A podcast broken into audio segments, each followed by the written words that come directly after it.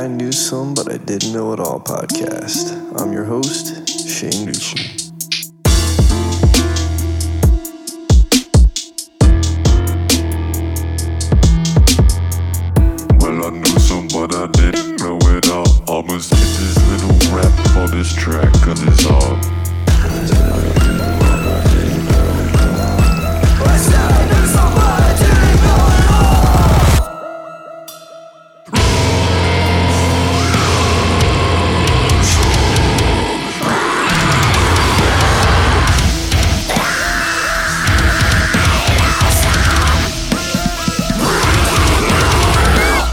Welcome back to the I Knew Some But I Didn't Know It All podcast. This is my uh, airsoft segment. I knew some about airsoft.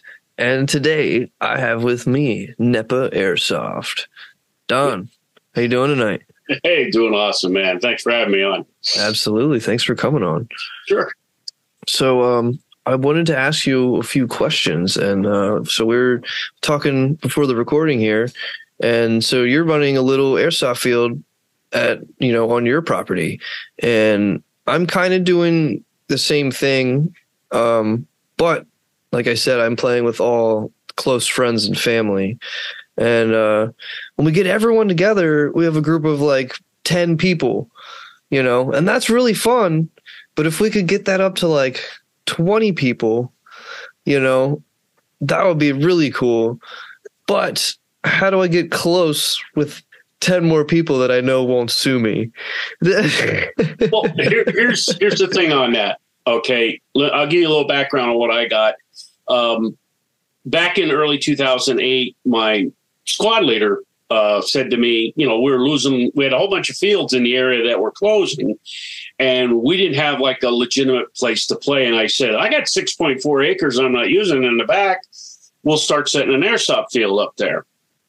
And it was like open to everybody. I, you know, I had all these guys come up, different people, whatever, different ages. And I, I, I said, geez, I'd really like to get somebody at least 16 or older.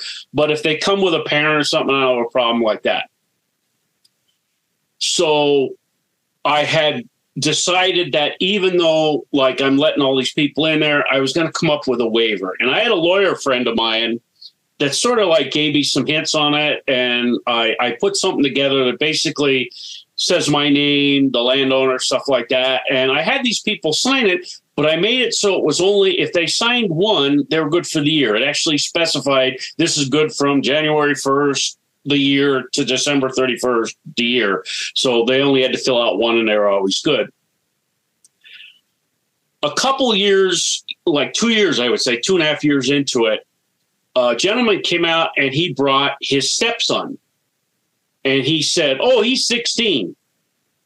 Sign the waiver for him. mm-hmm. We're playing, kid had a great time getting he's running right into people getting shot and at the time like most of the people were only wearing goggles nobody's wearing helmets nobody's wearing gloves you know he's running around in a t-shirt you know he's got welts all over him got little pock marks on his face well i guess he goes home the stepfather drops drops him off the mother takes one look at him calls me on the phone gets my number from somebody else calls me on the phone is threatening to sue me Ridiculous. he did not have permission to come on your come on your property and play this game. I didn't want want him to do this. Da, da, da. She, she said he's only 14. The stepfather had told me he was 16. Mm-hmm. I calmed the lady down. I talked to her. I said, I didn't realize this. I said, I'm sorry about that. I said, it's, a contact sport. You know, your husband took responsibility. He didn't have the right, you know, okay, I understand that, but I didn't know that. And he took the responsibility. And I did calm her down. He signed the waiver. Yeah. But see, the thing of it is, a minor signing a waiver means nothing. Mm-hmm. A, a minor in my state, if you're under 18, you sign something, it's not legally binding. Even if your guardian signs it? No. Wow. Now, I'm not a lawyer, but this is what I was told. so if you're 18 or older, you're legally responsible for yourself. Okay, you can sign stuff and you're you're legally responsible when you sign for stuff. So I decided that that from that point on everybody that had to be 18 plus Yeah. come on the field. And every time somebody come out, they had to sign a waiver. Okay. And if somebody came out there and I didn't think they were 18, I would ask for ID. And Yeah. then one guy come out when he was 17 and he wasn't going to be 18 for like nine months. And I said, I'm sorry, I can't let you on here. He got mad and his buddies that were with him got mad. And I'm like, you told me he was 18. He's not 18. I said, so you're lying, first of all. And second of all, I can't let him on the field. Yeah, man. Now everybody knows that you have to be 18 plus to get on the field. And the reason that I do the waivers all the time is if, let's say, a guy's been coming to the field for like three years or even a year, or like or maybe a year and a half, and he's signing waivers all the time, hmm and he gets hurt and he decides to sue you. You have a record of him signing Yeah. to assume the responsibility for that time frame, that'll help For you. A whole year and a half, the judge yeah. look at and say, he's uh, judge will say, well, he signed it nine times, and the tenth time he heard himself, and now he's going to sue you. He assumed that responsibility for like the ten times that he come or nine times he come out before. Yeah. It would not mean anything. That's just me, you know, being a little bit because I've actually had the experience of someone saying they're going to sue me Yeah. if you want to get it open for other people, I don't want like strangers coming, you know, I want to like be at least be acquainted with them. But uh, you know, you never know exactly like, you know, that guy seemed cool. He was cool with his son getting shot or stepson, but here comes for Karen. yeah. See, now that's the thing of it is, like most, like the teams that I I let come on the on the field, I've known a lot of these guys for like going on twenty years. Yeah. You know, and there's actually two teams that come out on a regular basis. There's one team that sort of just dried up and went away after you know during COVID. That was the end of them. Mhm. and there was this other group that had a field that the landowner they they ruined it on himself and bang slam he closed the place down they, they can't have airsoft there so that team went away so there's actually only like two solid teams that come out on a regular basis there and like i said i know these people the one guy's only got like about eight members but the other team's got about 20 20 some people on it Oh wow. so when they come out it's a gang Yeah. you know, they all know that like Don's a hard ass. Here's my rules. Don't break them, or you or get the hell out. So that's Damn straight. Yeah. now, as someone that wants to start a field, I just had a conversation with another guy, and I said the waivers sound like a bit of a pain in the ass, but the, a general waiver, even if you only want to do it once per year, that at least gives you some kind of fallback Yeah. he hurts himself. Second thing is like start a rule set that might sound restrictive, but if you don't have a rule set and you, then you try to get one later on, Yeah. Yeah. Yeah. people will be like bucking against it. This guy, you know, he he said, "Oh yeah, we let everybody come on. We didn't chrono. We didn't do this. We didn't do that." And he said, "Oh, a couple guys got shot. One guy lost a tooth." And like I said, "Okay," I said, first of all, set a FPS joule limit." Mhm. set a rate of fire limit or no full auto, whatever you want to do.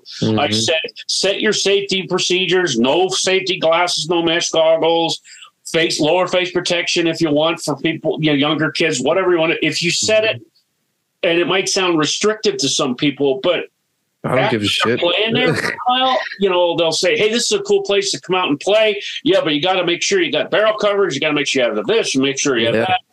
And every rule that I've come up with is a response to an issue that I saw come up on the field. So Now- I, I do run it basically how you know both of the two fields I, I go to. You know, I do a nice good safety briefing before we start. Um, We don't do barrel bags just because you know we're all close friends and you know we're all pretty uh, gun safe anyway. We all grew up with real guns and we treat them like real guns when we're not actually shooting each other with them you know? So like well, before you know we always take our mags out to clear it and then put the safeties on put the guns down then we can take our masks off you know? Um but if i you know i would start doing barrel bags if uh you know any other people join. If you have a random person come there, and one, I did not have uh, barrel bags until last year. okay. And the reason for it is a guy come and he he didn't follow my procedure. He took the mag out, but he didn't clear the barrel, Mhm. and he left it on a semi. And he put the Mhm. gun down and put his finger on the trigger as he laid down, and it shoot, shot across the way, and it just missed the guy by inches his face. And I'm like, I grabbed the gun right away and I shot it a couple times at the ground, put it on safe.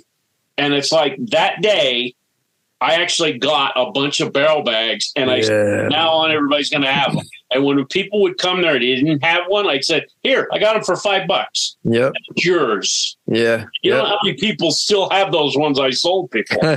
All it takes is one guy to get shot in the staging area without eye protection on. And You're you know, fucked. you can a cut will heal, a bruise will heal, even a broken bone or whatever. But you only got two eyes, and man, you do not want to lose one of them.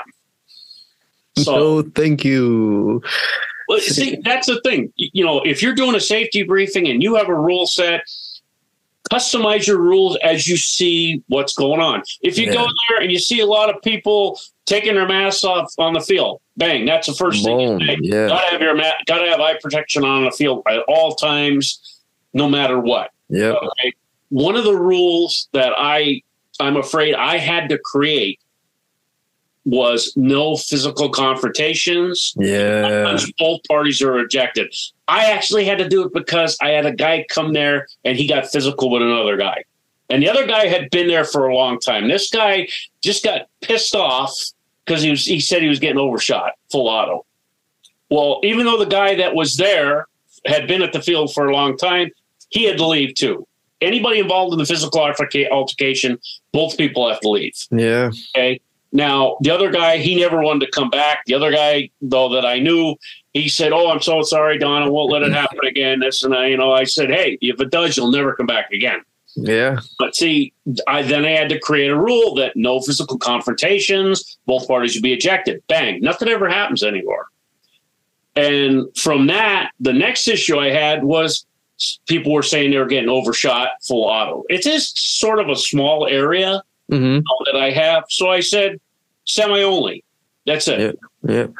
And I said, we do have a, a rule that if you're a sniper, you got a 100 foot engagement. And if you got to engage somebody, you have to have a pistol or a secondary of some kind. But ever since I went to the semi auto rule, everybody's having a good time. And Yeah, man. I, the, the reasoning that everybody has no problem with it is every event we've gone to, like in the last year or so, has been semi only. Yep. Only Yep. LMGs ha- can go full auto, and none Mhm. of us really run an LMG. So, uh, like, we're all shooting semi only. So, Yep. My uh my field is uh LMGs can go full auto in like two, three second bursts, and then they have to wait like a second or two in between. And then uh the the field I go down south of me, uh if you have a you know one joule or under uh SMG, you can go full auto.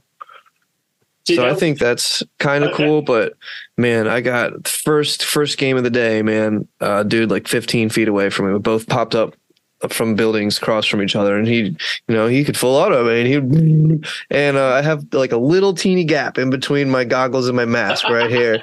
A boom, man, hit right there, and I, man, I'll tell you, my nose was bleeding, and Now, I, I see that like two of the local organizations, well, the games recently were run by this uh, place, a company called Otherworld Milsim. They had an SMG rule like that that you Mhm. could shoot full auto. Well, I guess they abused it. These guys were coming there and running like three sixes and an, an SMG, even though it was only supposed to be shooting like maybe uh, I think it was supposed to be 1.5 joules or something under or no under under one one point something like that, but it was supposed to be like 300 FPS with two fives. yeah, yeah, And these guys were on chrono, but you know they were shooting 35 rounds a second with like three oh sixes in the gun. yeah. Uh, no. you know, I think they- there is like a rate of fire limit on it too. Yeah, so they, they just got rid of it. They got that out of the rule set. They know a lot of people got upset, but I'm like, I didn't. They're, they're, they all their games now are class based, meaning that you are semi only unless you're uh, an LMG, uh, and it has to be a known LMG, not an M4 with a box. Yeah, yep. And you know you're LMGs have a 75 foot engagement distance. hmm Minimum engagement distance. Your snipers and DMRs have a 100 foot engagement distance. Mhm. You have to have a secondary. I like rule sets like that. You know, I it- do too. it- it's not really a problem. And no binary triggers, you yeah, know, no. and they still do the 35 rounds a second, which I think is still a little bit high, but that's just me. Yeah, I don't even like. It's cool and all. Like, if you're gonna use it for you know semi semi, that's really Yeah. sweet because you can get the hair trigger and you can almost you Yeah. know full auto it in semi. But you know, it's at more of a realistic rate of fire. Uh, you know, like eight to ten rounds a second, like a real gun. And I have a, a Tippmann HPA gas blowback, and I have it. I have it tuned down. Like I'm. I don't know exactly how many rounds per second, but it's it's between like like eight and eight and twelve. So it's like and it's it's so cool, man. It's Isn't like, that more like enjoyable though? When it's so happens? much more like, enjoyable. It's not like a brr, like it goes, "Oh, duh, duh, duh, duh, duh, duh." it's it's so fucking cool. well, I was I had the the my 30 caliber is an FN 30. Uh huh. It's based on a 1917 slash 1919 build of a, a, a 30 uh, 30 caliber. hmm And yeah, the FN uh, 30 uh, 1917 model shot 600 rounds per second or minute. I'm Per, yeah, per minute, per minute, per minute. which is 10 rounds per second. Yeah, yeah, yeah, And the 1919 version really beefed it up. They went to 660 rounds per minute, which is 11 rounds per second. so I set mine to be 11 rounds per second, and I put a, an amplifier on the front of it. oh So man, that's that cool. Yeah. I, I have mine set for the last game. You know, they said, "Oh yeah, S- LMGs can go 1.85 joules," and I'm like, I had mine set at 1.25 joules. I'm I'm like under 400 with two O's, way under, and I had set for 11 rounds per second, and I still had tons of kills that day. I said, I'm having a blast with it. And then I hear the guy across the way open up with these 35 rounds a second. And, and I, I said, he emptied like half his box mag, and I don't think he got a single kill. He's just he's going, everybody's diving. Mine, I'm chunking along at people, and they're running at me, and they're like, eh, I'm getting hit, I'm getting hit. So, you know, it's all about the hop up. Get the yeah, shoot the BB out, nice and flat trajectory out there. If people don't call the hit, hey, they're not going to call the hit. I, you know, Keep shooting at them. that's what guy said to me. There was a story we had where we went to this one event, and the one guy's got an M4, and I happened to be there with my uh, M14, and he's he's sitting there and he throws the mag down to the ground. I said, "What's the matter, AJ?" He said, "That guy way over there, he's not calling his hits." I said, "Are you hitting him?" He said, "Watch," and he blazes away with a mag at him, and it's just covering, you know. And the guy's diving out of the way, and you can see him jerking and this and that. I said, "You're aiming at the wrong spots." He said, "What are you talking about?" I said, "Wait, got the M14 with the little four power scope on it. yeah. I'm aiming at the at his his thighs, Yeah. one in his thigh, and I every time I shoot, I shoot twice. I double tap, so I bump up, and I seen him jerk around. I said, "Okay, that's one." Shot him again. That's two. I said, "Okay, now we're moving down to more painful areas." I never Yeah. shoot in the groin. You know, I don't want to do that, but I aimed for the for his like th- his uh, Inner inner thigh. and the thighs, you know, or the calves. Oh, the calves. That bone in the front. I think I Oh, shot him the four shin. times, and he quick put up his hand like that. He's waving his hands, waving his Bastard. hands. Like, you know, it's a, I, I think a total of I shot him eight times to get him to call it, but I'm like.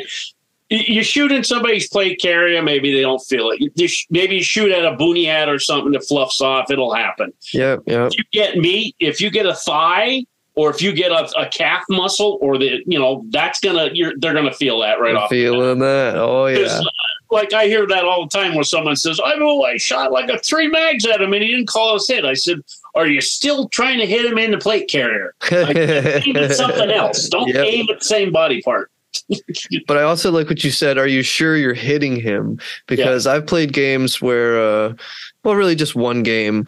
Uh, the guy's BBs were landing probably 10, 10 feet, maybe. Sometimes they get a little bit closer than that. Like they're just they're just dropping, and he's screaming, God, like he was so like he was upset. and like we hollered to him like dude like your bb's are dropping in front of us. Like you like legit have not hit us. Like and, like he was a grown man just throwing the fucking fit. Like i don't like aren't you aren't you are you going to airsoft to have fun like Well, I always tell tell people that too. I said it's a game.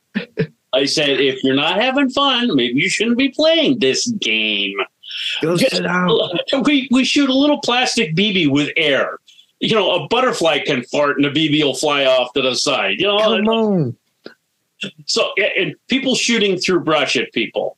They always assume, oh, I'm I'm like hitting this guy. He's not calling us hit. Well, you could be hitting the brush and not even getting the guy. oh yeah I, I've seen that too, where the guy is shooting at me and they're falling like in front of me, and I'll stand up and I'll like put my arms out and I'm like, "Come on, hit me!" And, he- and you see him start to raise the gun. Yeah. That's what's fun. oh yeah No, uh, I, I, I, I'm sorry if I'm interrupting you, oh no no no no. I do, I, I do was at a game at a, a field called CNC Airsoft down in New Jersey, okay. And it was um, it was a, a Operation Bureau, and it was basically ro- robots that were like uh, you know you couldn't kill. Anyway, Oh, there was young these young kids were there, and they're up on this ridge line, and you know I come on people, and I think okay, and this was with my 249 at the time, and I just blaze away at them, and then I realize they're a bunch of young kids. oh I'm like, okay. And my buddy off to the side of me, he says, Oh, they're not even reaching us. I said, They're not. He said, Yeah, they're they, they can't even reach us with their weapons. I said, Okay. So I took two steps forward and I shot a little bit and I waited for them to look. And then they like look over and then they start shooting at me. And the BBs are getting closer to me. I take two more steps and I shoot again a little bit at them and I stop. And the one kid went over the log a little bit and he shot, shot, shot, and one BB hit me. And I went, Ah. it. You could hear them hollering, I got the guy with the big gun. I got the guy with the big gun. I think I made their day. yeah man I didn't mind walking back to spawn for that. That that was fine. I liked that. That was a lot of fun. Man, But- see those those are some of the best moments too, you know? Like how like some like when you get like a really good kill like that, like how good you feel. Like don't get fucking pissed off when you get shot. Like I understand there's a natural like anger reaction to pain. If you get shot somewhere where it fu- fucking stings, you're like, you know, you, get, you might get a little angry for a second, but don't get angry at the person. Like you should be happy for them that they got you out, you know? They're experiencing joy. Be angry at yourself that you didn't have good cover. exactly. You made a dumb move.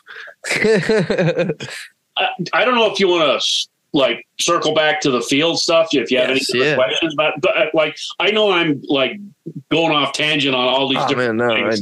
That's what I love. That's what I love about this show, man. Like, just talk about anything. It's great. It's fun. Well, the thing, Um, the thing of it is, like, if you have like this close family, like ten people, okay, Uh-huh. maybe one of the family members knows two guys that might be interested in it, hmm and then he brings them out, and then you find out, oh, they're cool guys. This is great, you know, whatever. Then they find two guys, and then eventually you'll get a like. People will start hearing about, hey man, I hear this this field is like pretty cool. Like, how can I get an invite out there? Well, I can bring like five guys who can come out there, and you'll see right away if the idiots come there.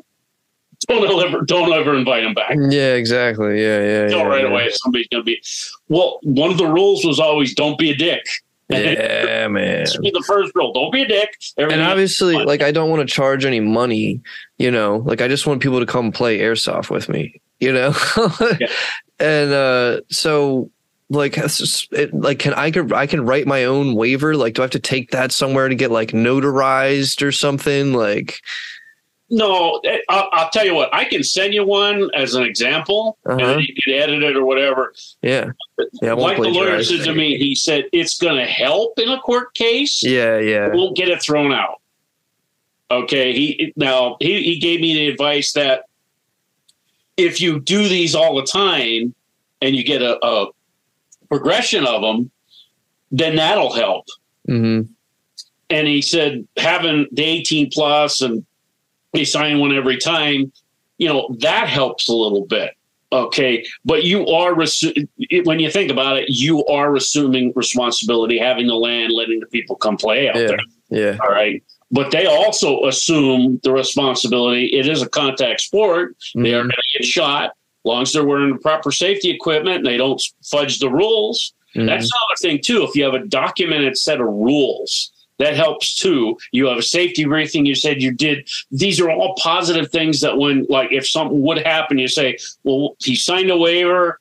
I told him the safety rules. He didn't follow the safety rules. That's what happened. yeah. It'll help. Okay, it'll still be a pain in the ass that you got to go to court and all this other Mhm. stuff, but you know, it's going to help in the long run Yeah. Yeah.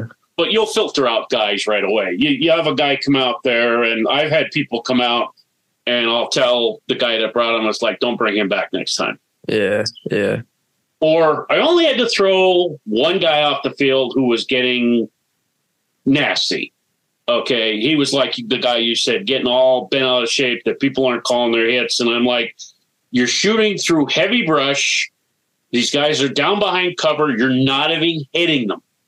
You think your rifle is like a real steel shooting, you know, uh, like a point A to point B. No, that don't work like that. All, all you got to do is get some wind, and that BB's going thirty feet. to Oh, the side, yeah. you know?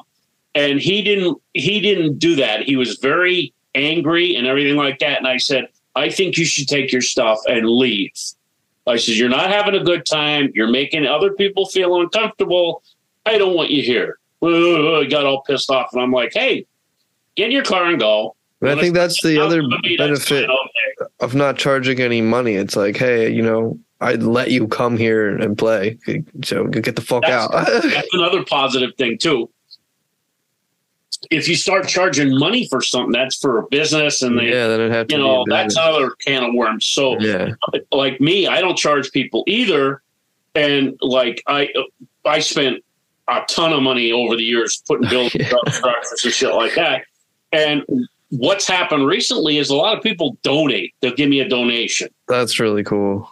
like you know if uh, the one guy had a conversation with me that he want he has uh, an opportunity to uh, use land of a guy that's close to him and the guy said the guy wants to charge me 50 bucks a month to use the property and i said well how many times a month do you play oh every other week so that's twice a week or twice a month they Push play them he said, Yeah, $50 every month. He said, That's going to get real expensive. So I was telling him the same thing have a waiver, get a signed agreement from this guy that you can use the land, uh, and in the waiver, have his name on there, your name on there, and get, a, like I said, get a waiver signed, and then ask the people for a donation to play there. So he has these guys give him five bucks, and he's got about 12, 14 people come out you know, so he has enough to cover the cost that he has to pay this guy, and then he puts the money back into anything he wants to buy for the field. Yeah. Other thing was the guy wanted him to build nothing on the field. He said no Uh-huh. permanent structures, no nothing. The, I told the guy to get a garbage can, make sure you get all the trash off there. You don't need no Mhm. bottles, CO2 Dude. cartridges, exploded grenade shells, whatever, smoke grenades. I said, clean up when you're done. I said, all the landowner needs to see is that it's a mess, and that's it. You'll lose the land. And I said, the last thing you want to do if you want a structure, get some paracord, some tarps, Yeah. find some trees, put the paracord between the trees, double up a tarp over it, tie the bottoms off. You got a a, a, a fantastic barricade. And Yes. they take them down. And even if you don't take them down, they're a temporary structure. They're not hurting the trees. You're not putting screws in. You're not Yeah. putting tires and laying them out there or screwing pallets fast to a tree. Because that's I'm so glad I'm not the only one that came up with this idea. we started hanging up tarps in my woods last year, and uh, my dad thought I was crazy. But I was like, I am not paying for plywood at this at this price nowadays. Like, here's something to think about that I found. Now, I had all I had at the time 22 wooden buildings I built, uh huh, all all plywood and everything like that. But this is years ago when plywood you could build an eight by an eight by eight building for like a hundred bucks. About a thousand. So- What I did is I put a framework up and I put all nine mil or higher tarps on them because a nine mil 10 mil or whatever, nine or above mil tarp will stop a BB. Okay.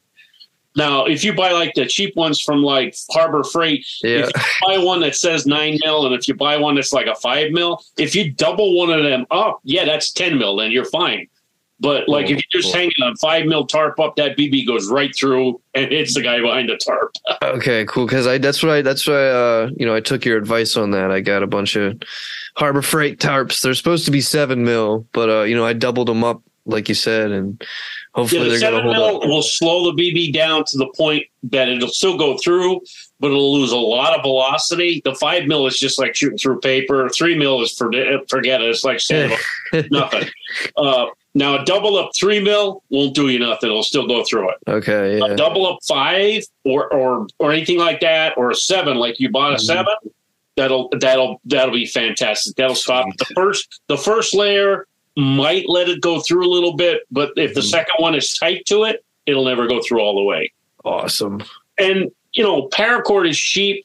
It doesn't hurt the trees if you hook it to it, and you just tie off the bottom so they don't flap too much in the wind. And it is a temporary structure that you can even move at a later Yeah. another set of trees. Yes, Like- exactly. That's what I like about it because it's like you know then we won't have like a stagnant field, you know. Because I did build a few like three little permanent structures, and uh you know we're already tired of them. Well, see, that's what I found too. It, when I made like I we call it the compound. It's like the structure where all the little buildings are in. Mhm. I put tarp lines between everything, so we can add tarps or take them down. Yeah. Okay. Okay. I see. Like uh like like clotheslines, but tarp lines. Yeah.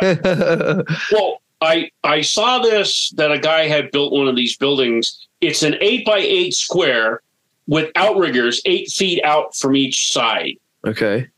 and any side that has a window on it has a four foot wall uh, outrigger. Any side that has a door has an eight foot wall outrigger. So that when you come out of the door, you're not instantly getting shot if there was a four foot wall. There's an eight foot tarp wall in front of you. So each building has four of those outriggers on it. And if you have buildings close enough, you can almost make like an octagon building out of tarps man. in between the other buildings. That's cool. Yeah, so I I do have access to a guy that gets uh, like cut off two by sixes at Oh man.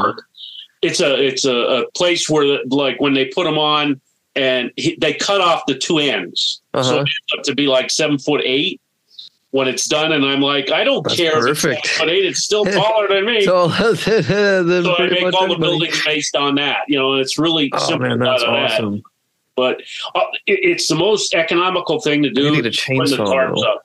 Now, people have got tires and put them in in the woods, and that's fine if it's your own property. You want to do that. You want to build something out of tires. I have a They fill with water. They start Yeah. to breed mosquitoes, the Yeah. salt yards like that. So it's like, eh, yeah, that's man. like an iffy thing at best. Now, yeah, these tarps seem like the way to go. and one other thing to think about too is like pallets, but not screwing them fast to trees. Pallet, stack them. Okay. Yeah. And then you can take one of those really thin tarps and put them over the pallets.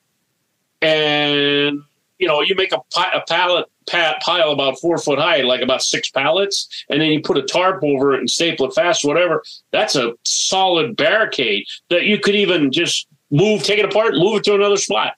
Yeah. So they will rot eventually, even with the Hmm. tarp on and stuff like that. But it's just just another thing to do. But the tarp is the easiest thing. And if you have like a set of like three trees in an area, you can Mhm. make like an L Yeah. or just put it between two, and put another one somewhere else. And I'm like, it, it's really easy to mess with with people by changing up the layout of the field. Really. Yeah, know? man. That's really cool. Um, so I would think about like cutting windows. So if it's a good idea, um, I just got some, you know, gorilla tape. I was just gonna tape up where I cut the holes so the tarps don't rip anymore. Here's a here's a good thought to do. Uh huh. Make all your windows one by two, one Okay. foot high, two Yeah. foot wide. Okay. cut them right ac- like on the, the the you know you can mark it off with a marking pen or whatever you want to do cut it in half first and then cut down each side then fold the, Oh. then then you got the flaps that you can fold up and tape off and double tape your corners. Yeah, yeah. Like run run a tape up flat and then off to the side, and maybe Mhm. even push one in there. If the corners are solid, it'll be great. You can actually cut the thing right out if you want, but I Mhm. always leave, leave that flap up there so that even if I want to like staple it together, you know, get a regular staple gun and staple it, Yeah. be up there. Now, in the one section I have, uh, I actually had an old uh, building part on this one tree. Mhm. It was one of the original pieces, and it's like a piece of concrete because I used treated treated lumber at the time. Yeah. It's this monstrous oak tree, and I come out of that, and I put a screw eye, a screw eye into that wood that was sitting there, and then I made a collar for around another tree, and put that and put the screw eye into the collar instead of putting it into the tree. I've been doing that a lot now because Yeah, you're saying that. You don't easy kill- to make, and you know it doesn't damage the tree, and you can still build some really solid structures out of it. But you know that's lumber you got to buy and stuff like that. Yeah, Tarps yeah, and paracord are a hell of a lot cheaper. they are, man. I'm just glad I have a woods to to play in. The only thing is the damn ticks, and got a lot of poison ivy and poison oak. I'm trying to work on getting rid of. Now I I got the excuse me I got the deep woods off. Uh, yeah, I always buy you know La Squad always buys it. I always buy like four or five bottles of that, and everybody sprays up before they go out. Mm-hmm. And I make sure everybody you know is not wearing shorts; they're wearing full coat full pants. You know, if they want to wear full sleeves, that's fine. If not, you know, spray your sleeves up, spray your hat, things like that. Um, the poison ivy, uh, if you don't want to spray any chemicals in the woods, which I would recommend not to do, uh, if you got any poison ivy that's in the sun, get some Clorox okay, and mix it 50 50 with water and Mhm. spray the stuff with Clorox. okay, And if it's in the sun, it'll just rot right down. yeah, And the Clorox bleach and water, it's not going to hurt the the property, you know, the Mhm. land or anything like that. Because like where I'm at, I've got a lot of water running all over the place. So Mhm. like I never wanted to put weed killer down, but I would actually spray like the Clorox water, and it would, as long as it's in the sun. If it's in the shade, it ain't gonna do shit. You yeah, yeah. the Clorox on there. Uh, you know, with the water, and it'll be on the leaves, and then it'll heat up, and it'll absorb it, and it'll just dry right up. So Okay, it's, it's a it's a uh, animal friendly, environment friendly type way to try to kill some of the poison. yeah. Okay. See, I just I just been gearing up and hacking at it with the weed whacker. The only problem with that, you start blowing it around, you end up getting it all over. yeah. But uh I mean, it gets so overgrown though. You know, it's the only see I have like I, if I don't if I don't get out there, that's the other thing though. I need more help keeping the field maintained cuz you know, if I'm not out there at least like every other weekend weed whacking something, like it gets way out of hand. Oh, definitely. Even in the woods, it's crazy.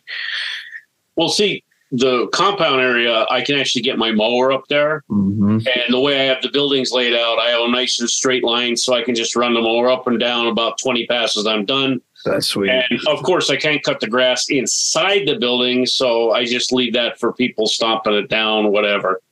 Um, so I don't, and I really don't run a weed whacker or anything like that inside the buildings. Now, as far as the woods, um, I have a lot of lot of pine trees and stuff like that. So we got a lot of pine needles and stuff, and we have a lot of you know areas like that. Now, where I do have open areas where it's mostly mostly ferns and stuff like that, you know, that does get kind of high, but we stomp it down pretty good. If you have a regular like day that people come out in a, a regular area, they'll keep it stomped down pretty good.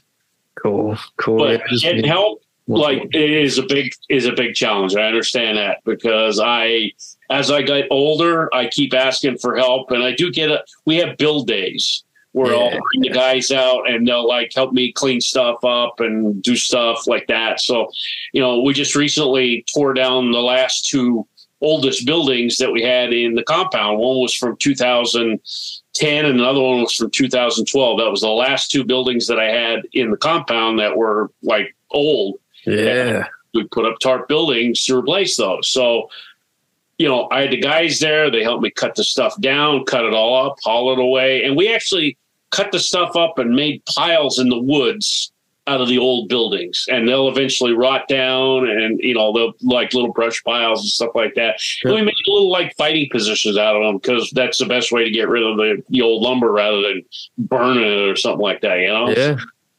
But it, you know, if you get a crew out, I bet if you advertise and said, "Hey, we're having a build day or a cleanup day or something like that once a month, whatever," I guarantee you, if people like the field, they're going to come out and help you. I mean, I did have two of my buddies come help me this past weekend with a couple of my tarp buildings, but you know, those are the usually the two guys that come help me do everything. Everyone else just wants to play. so, do you have like a team that you're on, or uh, I am on a team, but uh, I just joined that team, and it's with a bunch of younger guys. So you know, I'm uh, working on meeting their parents and everything before I invite them out here. But uh, you know, uh, when you say younger guys, how much younger? so the youngest one is 12. Oh wow! Yeah, yeah, yeah. And then I think the oldest one on the team is like 16. So I'm like the old guy on the team, and I'm only 26. but uh, I don't know. I just clicked with those guys at at uh you know my my home field, uh OXCC shout out Outdoor Extreme, uh, uh Chesapeake City. Well, you'll you'll be you'll find that like if the parents find out that you're a cool guy and they're the kids are there, they're having fun, they're taken care of, nobody's getting hurt, you know, the rules are there parents will be all over this. They'll say, "Hey, you know, I'll drop them off and like you have a good time out there and everything like that." You start getting a reputation that like, "Hey, you run a cool field. Don't take no crap off people, and you know, you come there, you'll have a good time. There's no drama." You know, you know, people will start to come out. People will come there, and you might have a good, good crew coming out all the time.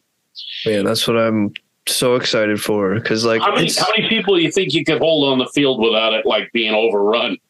Um, like I mean, I I live on a hundred acre farm, so if I wanted to run like a whole ass like little mini milsim, I could I could probably run like a hundred people out here, you know, maybe even more. But you know, I wouldn't want to do that because that'd be ridiculous. But like comfortably, uh, I'd be really happy with just like twenty people, including me.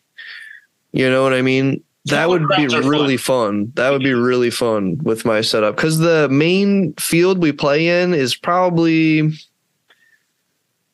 maybe three to four acres big.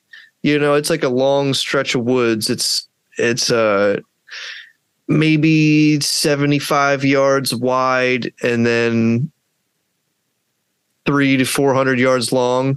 And then we also play out an open field next to it, but it's just an open field and uh, it has a couple of the the permanent structures I was telling you about out out there. So we, we, when we play night games, it's fun to play out there because um, there's nothing to trip over and no trees to run into, and uh, and you don't need a whole lot of cover at at at night. You can use the the night as your concealment. So it's fun to play out there at I, night, but uh, you know, night games it's usually like three versus three. Yeah. So it just my guys have been recently bigger, getting into some night games, like in the local field is now having uh, open play night games. Mm-hmm. And like a couple of our guys went up to check it out, and they had a blast. It's no night vision. You have yeah. have tracer unit. That's the only requirement. Okay. Okay. Have a tracer unit and tracer BBs. And I'm like, he said it was so fun just watching all these white light, you know, those green lights, yeah. lights going all over around you. He said it was a lot of fun. They had a lot of fun playing that day. So it's you know, it's real fun. I had one night game. No, we actually did two.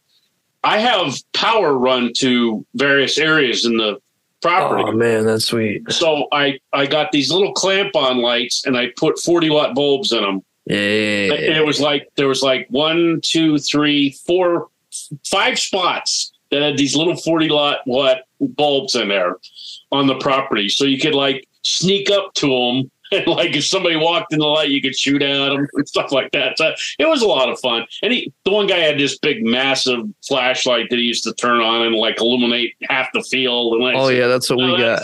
Cool. They're like, uh, I think my flashlight. I got it right here actually. This one, uh, it's like twelve hundred lumens. Oh, that's nice. It's pretty bright. I mean, it's it's pretty bright. I can uh, break my camera. Oh yeah. Buzz it out. but uh, yeah, the night games are we, we don't run tracer units just because you know we don't play night games that often. But when it gets hot, like when we're playing in August, we almost like don't even want to play unless it's a night game, just because it's it's so hot, man. It's brutal. It gets I don't know. Sometimes here in Maryland, it, like it gets over 100 degrees Well, that's another thing too plus humidity. to think about. Even though it's a, an expense that you pay for, having like a case or two of water just Oh yeah, so the guys hydrate. Like that's one of the things. Like the, our team, we pay dues and like we we have we actually grill or we order pizza or whatever. yeah, yeah. But that, Yep. that money also goes toward like getting uh, water for the field and other things that we need there. You, you'd be surprised, even when it's cold out, we got we make sure that we hydrate. And you know, somebody passing out on the field because they haven't been hydrating, you know. Yeah, So see, that's another thing where like if you if you get a group of people coming out there, let's say you get twenty people coming out, like whenever how often you play, Mhm. and you say to the guys, you know, here's a donation jar. Please give a donation. Somebody gives you a buck, another guy gives you a five, another guy gives you a ten, another guy gives you two bucks. You might be able to cover like the expense of getting more tarps, the water, stuff like that, getting the waivers printed up, the ink, stuff like that. You know, I wouldn't feel as bad about going out there with the weed whacker by myself. yeah. So if people realize the, the the field is free, there's a lot of acreage. You know, like it's a good time. There's a rule set. Everybody's you know having a good time, and all you're asking is like if you want to donate to the field.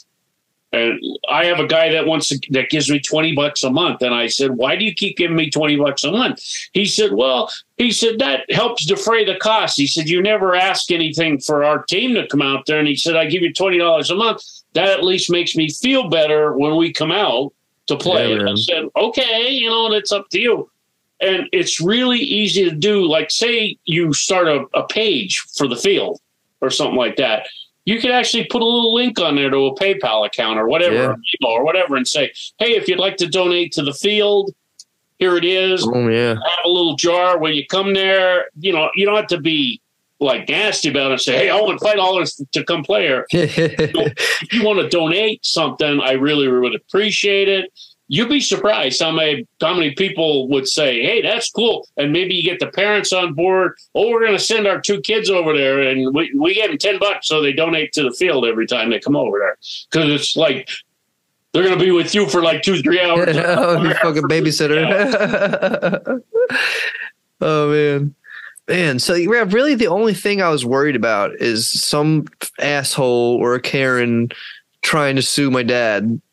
You know, for that- them breaking their ankle or something. Well, see, that's the thing with the waiver.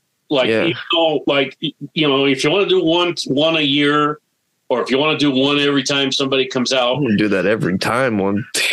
yeah, even though it's a bit of a pain in the ass, you'll get a record of this person coming out, and then like if he comes out three times, like I said, and, and breaks his leg on the fourth time, uh, that's not your fault that he did that.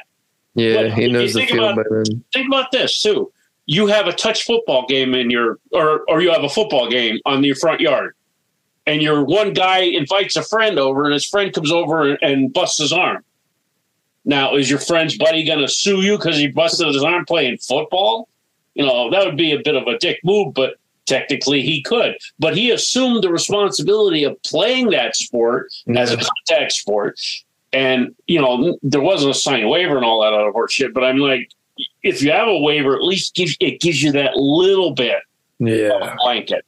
Because the cost of insurance for an airsoft field is astronomical. that's why I've like been scared to even look into like because I don't even like I don't want to run a business like I'm already running a business basically like I help run my my family business and uh that takes up uh, plenty of my time and you know I want to put the rest of my time into my family and airsoft but I'm not looking to do business with airsoft. Like it's not my thing. Like I, it would make airsoft not fun anymore. Like I tried doing the whole filming thing, making playthroughs and stuff, and I got a shitload of footage. And uh, you know, I got tired of of making sure my camera's on, or I stopped recording so I can record later and Yeah. editing. Like, oh my god! Like, I one, I don't have time to work like clean my barrels. Like, Yeah, the thing of it is too. Once you get it, it like to like a, a like a field, and you want to get insurance and the whole nine yards, the insurance requires you to have certain things. Like you Mhm. have to have a bathroom, yeah, two two uh, men's and women's bathrooms, or two job johnnies. And like you got to have a, a, a phone to be able to call people that can be able to use for an emergency. wow. You know, there's all these restrictions. You have to have parking so far away from the from the staging area. You have to have a safe staging area. You have to have an area. It, there was all these rules and regulations. I, I was a ref for uh, about two years at a local indoor arena, hmm but this is indoor, so it's a lot different. And he was 350 with two fives. Um, and they were charging him $1,100 a month wow.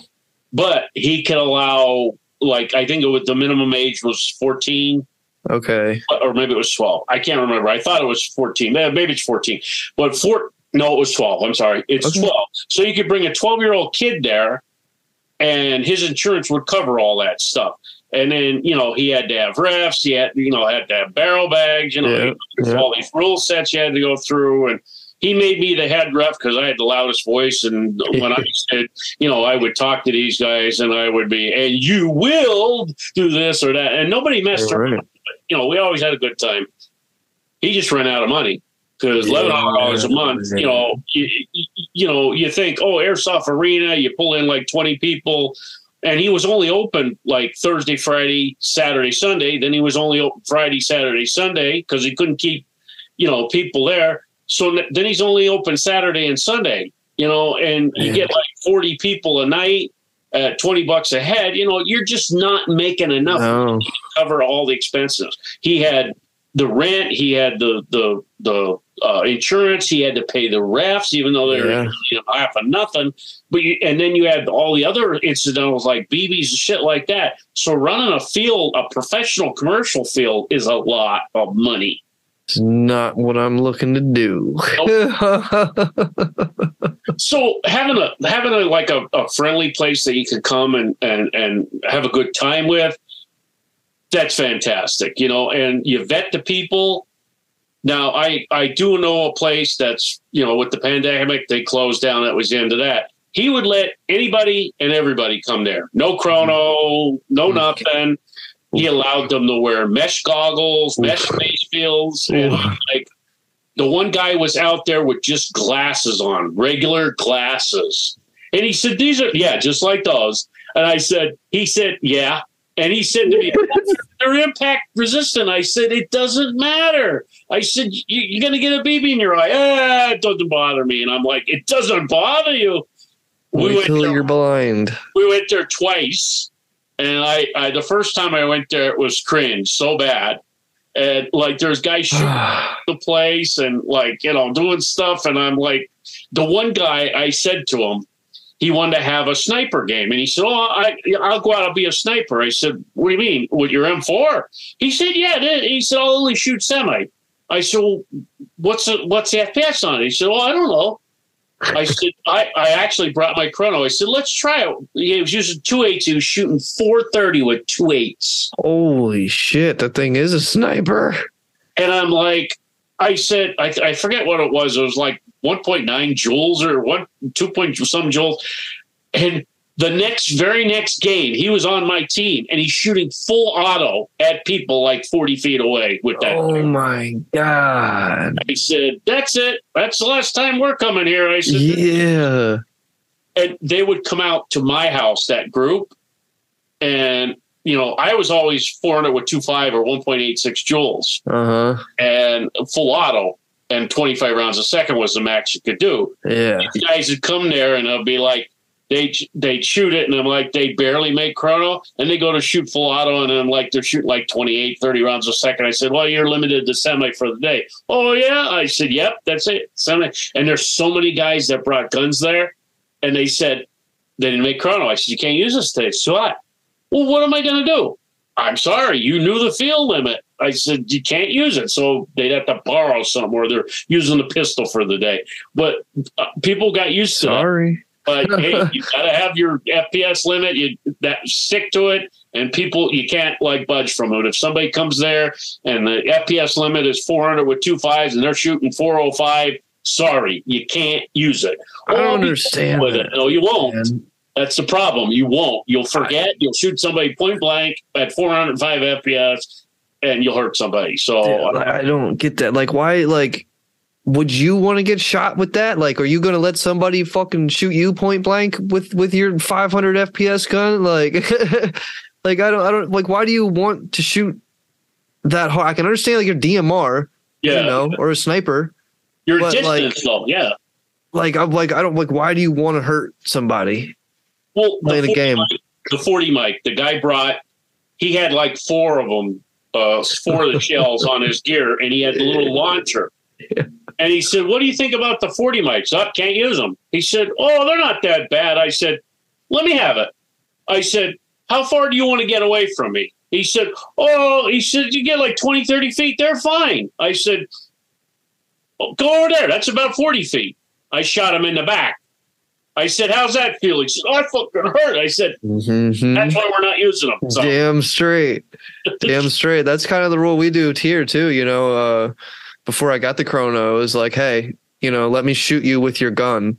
Yep. And if you think it's okay, then all right, well, we'll rock it. And when we, we play with the kids and we do like a little bang bang rule with them, uh, we say for them, you know, hey, like shoot me. Like if you're gonna get me, shoot me. I'll bang bang. I'll bang bang you.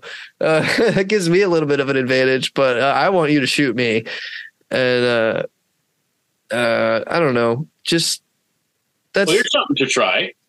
We we shoot each other too. And like if you have somebody dead to rights, you don't dump a mag in them. You can even just like you can if you catch somebody off guard, you come up behind them.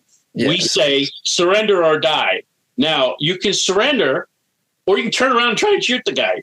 And then once you do that, all bets are off. Everybody's shooting everybody. We've had mm-hmm. actually guys that like would come up to somebody and say surrender or die, and they could spin around and start shooting at each other. They'd end up killing each other. It's a lot of fun, you know. Oh yeah. you know, stuff like that. But I found that over the years, the bang bang rule, you know, was abused by a lot of people on different Oh, fields. yeah. I never wanted to have that anywhere there. So I tell people we shoot each other. You know, don't over, don't unload a full mag on somebody if you got them like two feet away. Mhm. And if if you got them dead to rights, and you don't know if they'll feel it in their backpack, pop two in his butt, pop two in his foot. You know, Yeah. like I used to do that all the time. Come up on somebody and have them like dead to rights. They're only wearing like a little baseball cap, and I don't want to shoot them in the head. And you know they only got a T-shirt on, and I'm like, uh, oh, I'll shoot them in the boot. I shoot them in the top of the boot, and they're like, oh, geez, what? Uh, and, you know, I got them. I'm like, there you go, dead. Yeah. Like have some dignity.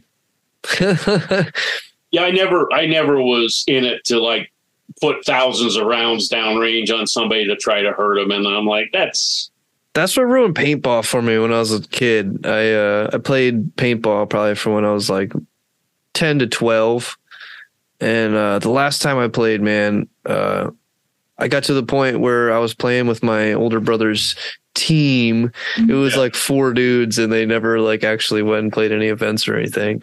But uh, they'll use me as their little target practice, basically. And uh, I finally got to go play with them when uh, my brother wasn't there and uh, so it was like two guys that were like they were actually like decent like they were really into paintball and then there was this stoner kid who just like happened to have a paintball gun and would play with them sometimes so they stuck me on the team with him they didn't even like want a challenge and uh they play with their fucking guns cranked all the way up too. Like with it we didn't have chronos like i didn't even know what a chrono was back then.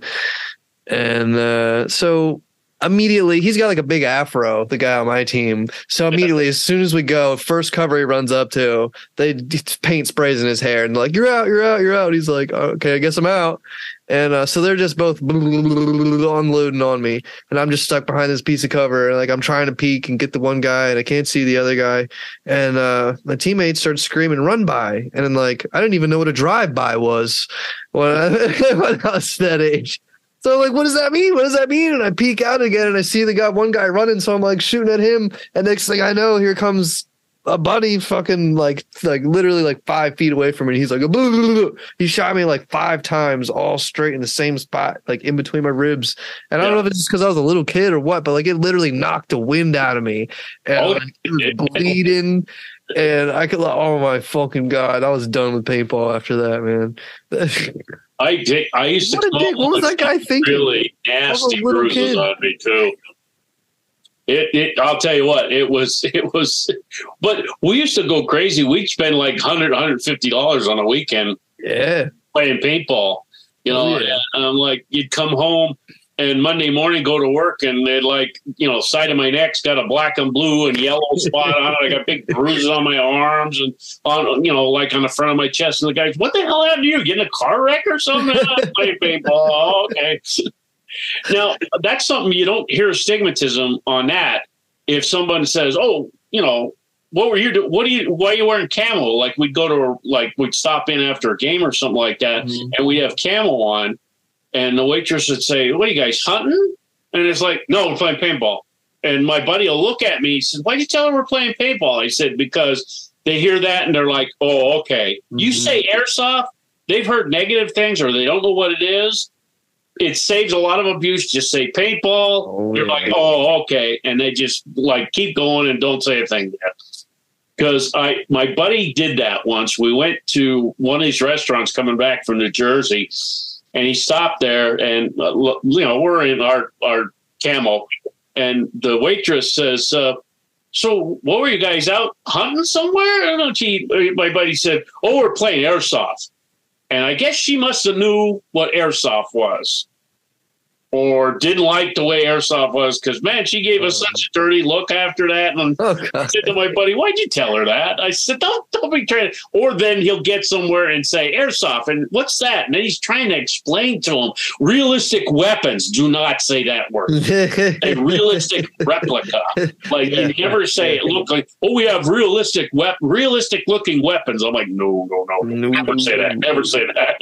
they are not weapons. They are toys. yeah, with the way like Facebook and even Instagram is now with their like stuff that when if you say like gun Mhm. or, or I actually had a post taken down because I had a tracer picture, like the the Ace Tech tracer on a pistol. Really? and I said, "Oh, I got the new ace. I got the new like flash, you know, a blink. Or what was it called? I forget what it's called, but it's the flasher that actually does like the muzzle flash."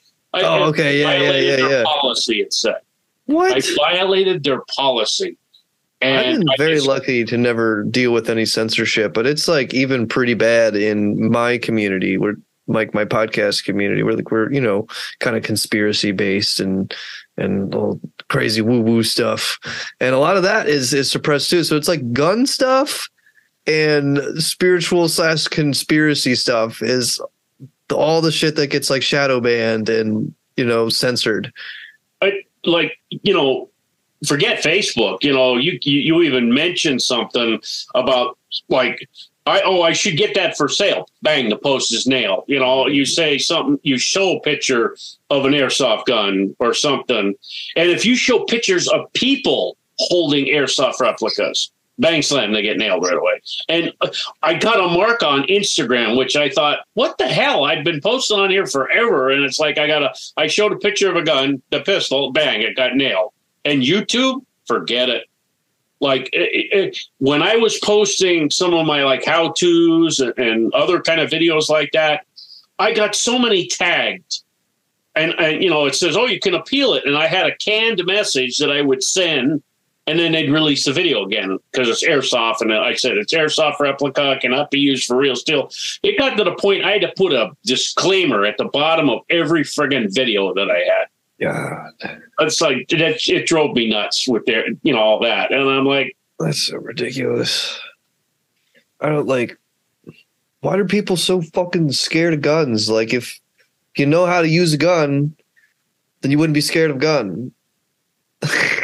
well, it's like the one girl was saying about, oh, like the Constitution doesn't, the Second Amendment does, says nothing about ARs, and it's like it says the right to bear arms because Exactly. you know on arms that's a weapon you know like it has nothing to do with an AR 22 a shotgun whatever Exactly. it's the right to bear arms because the constitution at that time when it was made sure we had muskets and stuff like that flintlocks so they were generally wrote it like that. language to say right to bear arms so I'm like, the lady said, "Yeah, there's nothing in the Constitution about having an AR-15." I'm like, "No, you're I not." hate to say getting The, the, the, the flavor of the law. Yeah, I could do just as much damage with my little like 10 round tube fed uh 22 long rifle with Oh, just yeah. as much as a fucking 223 AR,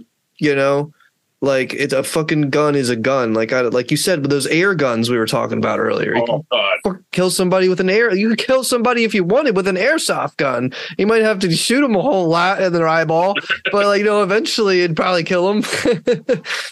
Well, the hottest air gun, airsoft gun I ever saw was a guy over in Germany.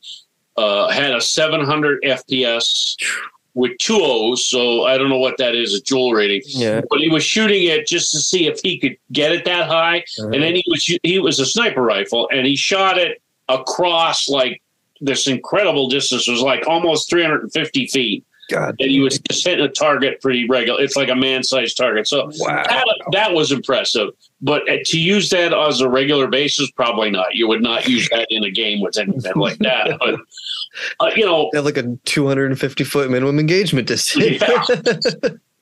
But like over, like when I always see these games overseas, when like I was talking to a guy from Spain, they Uh-huh. have no FPS limit games. So as hot as you can make your gun, that's as hot as you could use it. Now, I guess they chrono it, and whatever your chrono is, it's like you said, they have this massive uh, minimum engagement just Okay. but like a no FPS limit is scary as That hell. sounds terrifying. Yeah. Cause I've, you know, I've been hit by a sniper who was following his minimum engagement distance uh, requirement where he was shooting at. But uh, I was walking out of, uh, it's pretty cool. They have two Chinooks and uh, I got hit inside of it. I was shooting out a window and I was coming out and the sniper was probably, uh, I don't know, 30 feet away from me shooting at guys that were like 100 feet away past me. But as soon as I walked out of the Chinook, he was shooting and uh you know i got hit by his like 500 fps sniper like 30 feet away and that bitch hurt. Like me now because of the rifle that i have i never went any higher than 0.32 gram bb's okay. Now my buddy uses 0.43s but i i tricked out his rifle for him. But his big thing is along with me is we try to make a rifle that you can use at every field. So his rifle shoots like 2.1 joules which is a little which is like 490 with two o's. Okay. So that way he can use it on any field that he goes to. Yeah. Uh, so like everybody has told him that like yeah the bb doesn't hurt but it makes a hell of a whack sound when it hits him. That was the big thing that like you know i got the hop up set really good he's got a we put a brand new bu- uh, bucking hop up barrel the whole nine yards new spacers the whole thing we really tricked the rifle out but he wanted to keep it low enough so he could use it everywhere and he also made what he calls a CQB sniper rifle. It's the same brand rifle, but he put a lower spring in it, so it only shoots about one point four or five joules. is it is it like a short Like it's like 400 with two O's.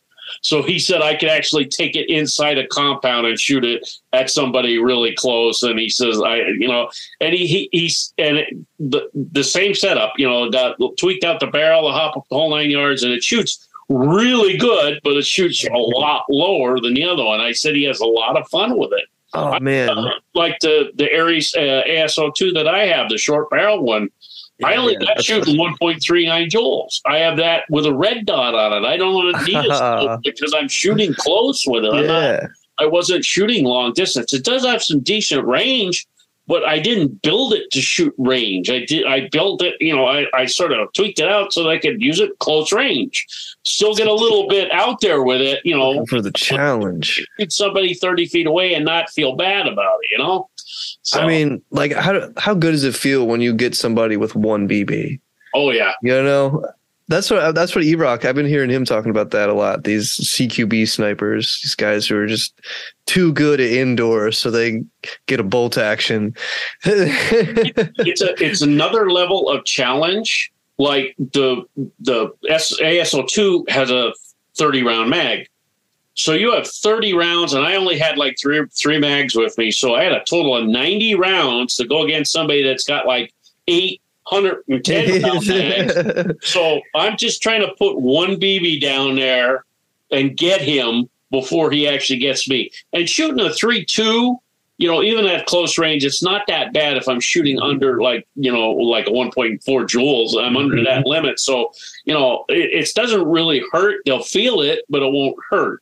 And it's a lot of fun. It, it's another level of skill you put on yourself to like be able to do that. That's the same thing I get with the pistol too yeah, like, I mean, yeah, I might have an M4 mag on it and stuff like that, but I'm still only shooting a pistol at you at range or whatever. And even though I got them, I surprise people when they when I shoot them with the tweaked out pistols that got the 601 type bore barrels in there. They got a little bit more range than people think. oh yeah, I, run, I only run three O's in it, and I got fantastic accuracy with them when I when I post up. If I'm freehanding it, forget it. I couldn't hit the broadside of the barn. But if I post up and I get a shot at you, uh, I probably could get you with two rounds. check. I got to check out a carbine kit. I got a uh, I got a carbine kit for my Glock, and it's so fun, man. Like it doesn't really add any weight to the pistol, but you know now I can throw my red dot on it and shoulder it, and Yeah. like still there's no way. Yeah, I got the HPA tank, but man, uh, like it's so fun. It's so fun. I love my have the like M4 adapter on it too, or yeah, yeah. I got the Okay. I got the tap adapter though, so I'm hoping it holds up. I didn't. uh I guess I didn't do enough research before I bought it. I didn't realize that there was other brands. Well, primary primary arms. I think that's what, or is it primary airsoft? I think it's primary airsoft. yeah, yeah. uh, there was uh, like they had a, a the owner had a family issue or something like that, or, or got sick or something like that. I know they weren't making adapters. I don't know if they're making Oh, adapters again because those were like one of the most phenomenal adapters you could buy. It Those was are the ones that you. Yeah, you you like modify your magazine, just screws right onto your like your Yeah. magazine, right? Yeah, Yep. yeah, yeah. See, this one's the one I got the tap. It's 3D printed. It feels pretty solid, but I'm scared if I like do fall, like that thing's just gonna break right off.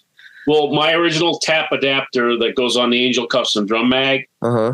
I've dropped that and broken that at least six, seven times. There's JB Weld on it. I broke off the fitting. I broke off the side. I broke this. I broke that. You know, and I JB welded half the thing. The fill valve on the front of the tap thing, I had to fill Uh-huh. over because it cracked right there. so I sort of like put a piece in there and JB welded over it. And then to fill it, I have to actually take it off the drum mag, fill the drum mag, then put it back Uh-huh. on the drum mag. It's a bit of a pain.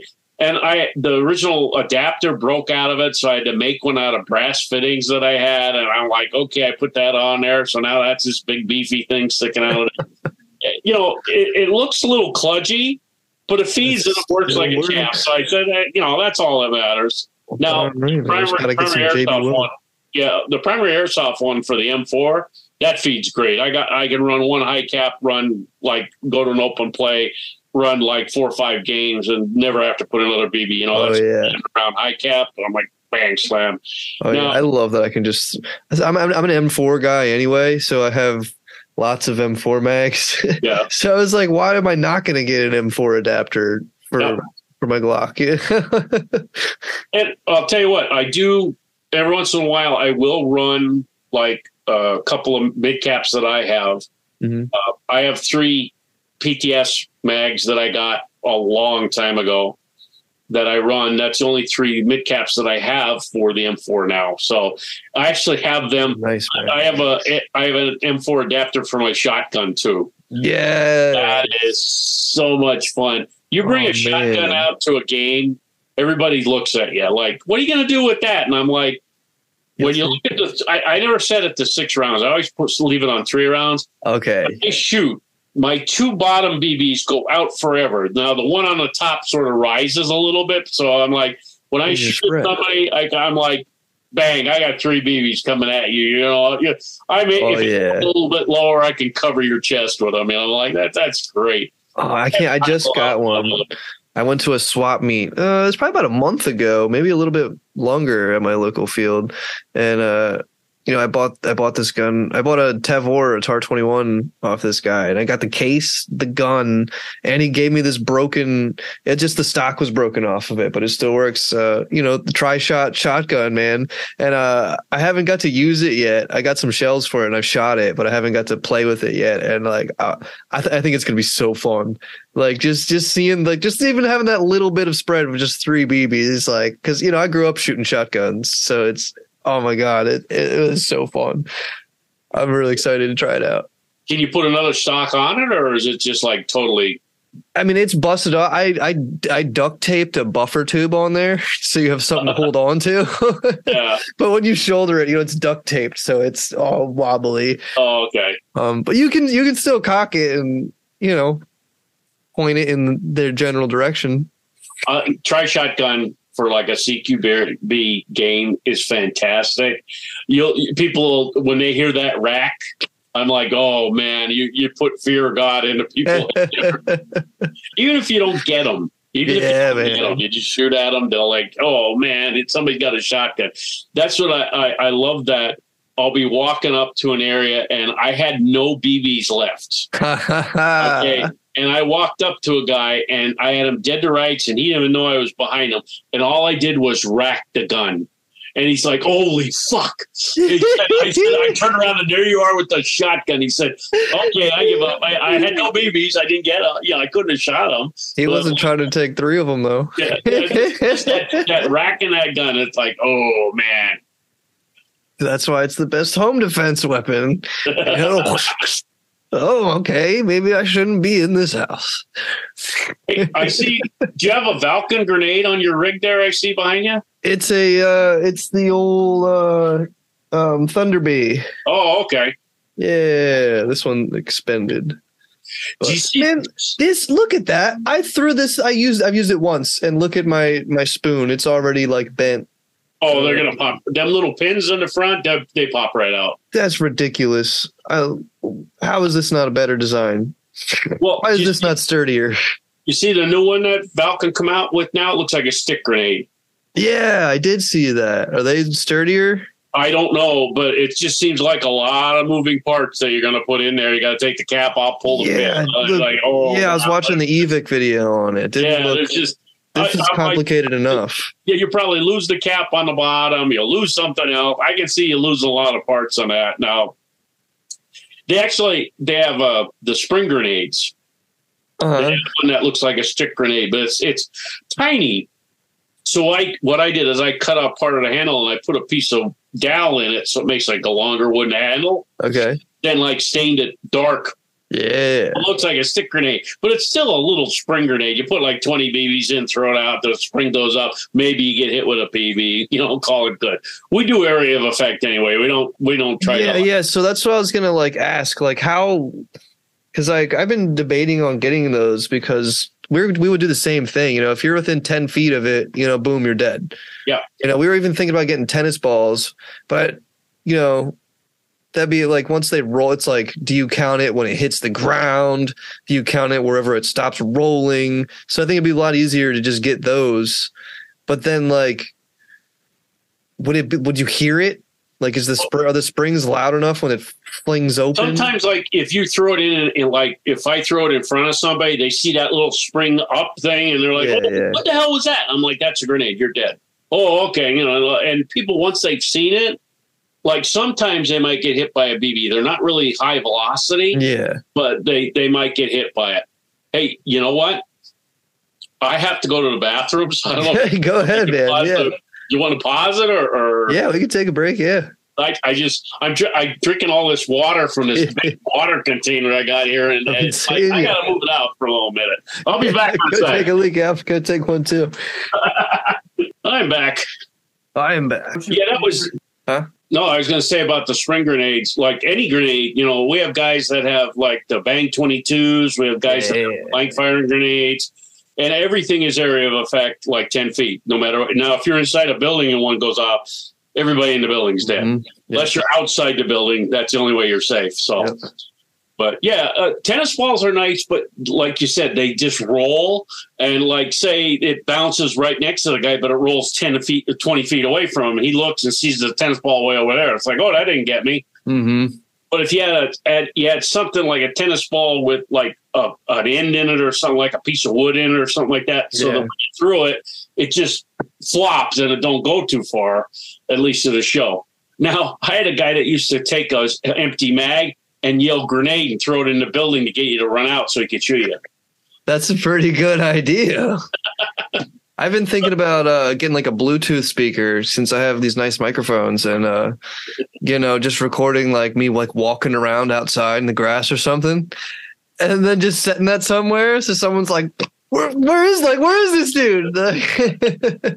We had a guy used to take and he used to put a, a like a, a little uh, cassette player on his back and Uh-huh. to play a song, you know, like, Yeah. like Ride of the Valkyries or something like that when he's in the field. It was annoying after a while, but he would still like just turn it on, put various songs on there. And he was into like all different kind of heavy metal too. He used to put some of that stuff on and play it. And you know, you'd be trying to talk to him and like, hey, you know, Bo, turn that off. We got him in here. We're working him, man. Turn that off. so you got your M4 there, huh? Yeah, man, I just got this thing. I was gonna ask you what your uh, what your favorite gun is right now. This is my favorite gun right now. I just got it. It's the uh, KWA uh, ERG. Oh, So electronic. it's uh yeah, it's really cool. It doesn't kick nearly as hard as that Tippmann I was telling you about. Like that Tippmann is like it actually feels like you're shooting something. Yeah. This one just gives you a nice like little bump. Little little bump, you know. It just it's it's just much more satisfying than shooting a regular AEG. Is that the one where you can take the spring out of the buffer tube to change it out? I think it has a quick change spring system. Yeah, because I, I, I, it might not be that one. Maybe it is. It, it's. I swear, the guy took the like the end cap off the buffer buffer tube, and the spring come out of there, and he was able Uh-huh. to change the spring right there. Maybe that's I- the one. I just got it, so I like I haven't took it all apart yet. I did take my old AK barrel and stick in here, and uh, so now I got it all the way to the end of the suppressor there, and uh, you know it was just to here, and uh, I haven't chronoed it yet, but I definitely got a little more range, and now, you, putting the longer barrel on there not necessarily will increase your FPS. You might actually lose FPS. yeah, yeah. So I'm not sure the the the bore on the barrel either, but I did notice, you know, further and more consistent shots. So I'm happy with it. as long as, it, long as there's enough air volume inside the cylinder to push, you know, push the BBs out. Uh huh. So the one guy, I don't know what he he he I, he originally had this one gun. And it was only had like about a 300 millimeter barrel, and he wanted to put in like a force. Uh, 450 in there, Uh huh. and he put it in there, and he went. His FPS actually dropped because he didn't have enough cylinder air cylinder volume to push the BB out. It would it would go out, and then the volume would the piston would start retracting, meaning it would start pulling air in. So the. BB would slow down as it's coming out of the barrel. So Yeah. so, is that got the uh, electronic trigger unit too in it? No, no. It's uh it has like the inline MOSFET or whatever, so I can still Okay. run eleven one in it. But it's it's still got the lame mushy trigger. And if Oh. you don't pull the trigger all the way, the gearbox will try to jam up on you.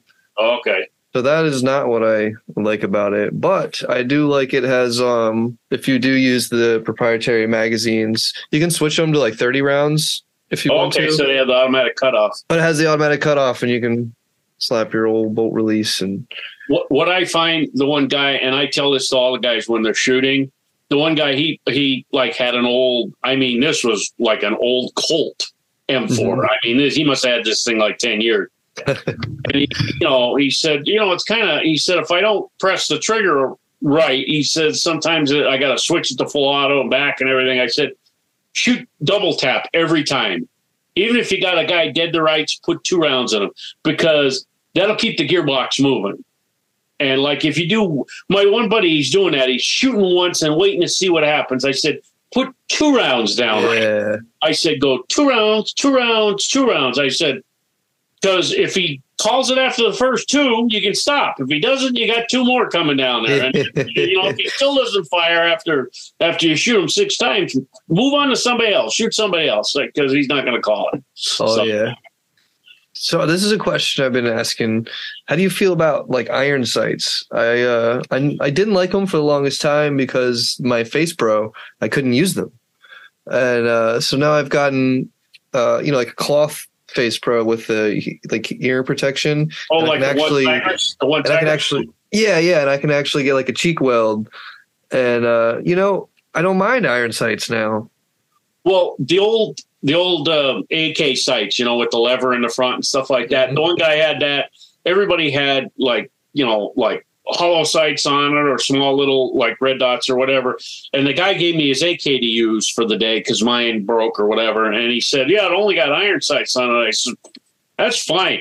I was wrecking people with the iron sights because actually, once I got it adjusted where I knew where I was going to shoot, I'm like, I was wrecking people with it. I'm like, if you get man. used to shooting with the iron sights after shooting real steel with iron sights, hmm it should be no problem. Okay. Yeah. I, I I know a guy and I always laugh when I see him do it. He puts the rifle on top of his shoulder and he's shooting by looking down the side of his rifle. And I'm like, oh man, you're getting so many bad habits doing it that way.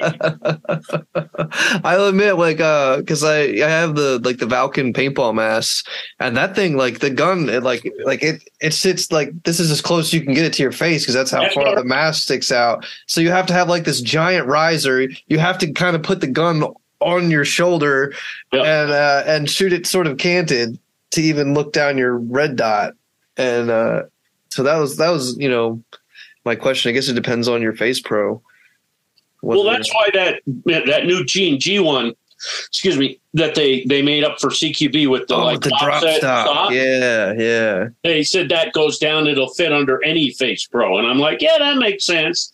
It's an ugly looking rifle, you know, but it, it, it, it makes sense. Uh, the SSG or something? Yeah, I, I I forget what it was, but it was like it looked. It had the round barrel, like Mhm, Yeah, it looks. It almost looks like a paintball was marker. It was a CQB, had the speed trigger and all that Mhm. stuff like that. The enlarged trigger guard, so you could put Uh-huh. like three fingers on it to feather the trigger. And I'm like, yeah, whatever, that works for me. Hey, I was always a big MP5 fan. I, I loved the MP5s. Uh, I had all kind of different. I actually had like the ICS ones. I had like two ICS ones with the quick change. You know, they had the split gearbox, and then uh, one of the original. Uh, oh, who made it? I can't remember the brand. They actually sold this MP5 with a completely different lower, and it had the contacts. You know, it had the it was wired to the rear stock. Uh-huh. You you could actually take two pins out, pull that lower uh, you know piece off with the gearbox and everything in it, and put another gearbox on it. And they sold it with one 400 with two O's and the one that was 350 with two O's Uh-huh.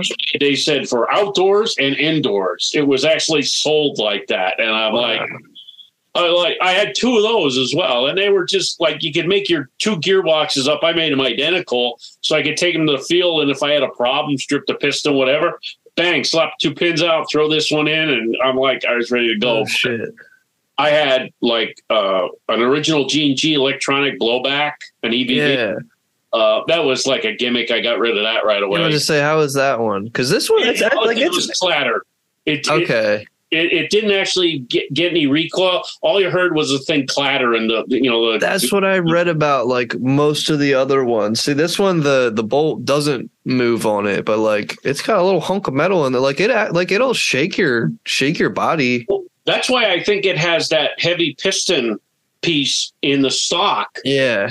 That's what I'm saying. I think that's what that has. So that like when the piston is coming back, that's hitting with that Yeah. Yeah. heavy Yeah. Yeah. I think you're the right. back there, so it makes a difference. Yeah, I like I had G threes, I had M fourteens. You know, each one had a like special place in my heart. And one of my first sniper rifles that I had, other than a TM, I bought an Ares SPD single. It was a semi-only gun, Mhm. and that had a 680 millimeter barrel in it. 680. How many inches is that? Oh, that's like about or something. Hey, I just lost your video, but I oh, guess oh yeah, I'm still here. I'm still here. let's see. I don't know offhand what 680 is. Let's see. 680 long. millimeter. No, I don't know how to spell today. 680 mil, millimeter, two inches. Let's see what it says. Oh, I don't know how to spell today.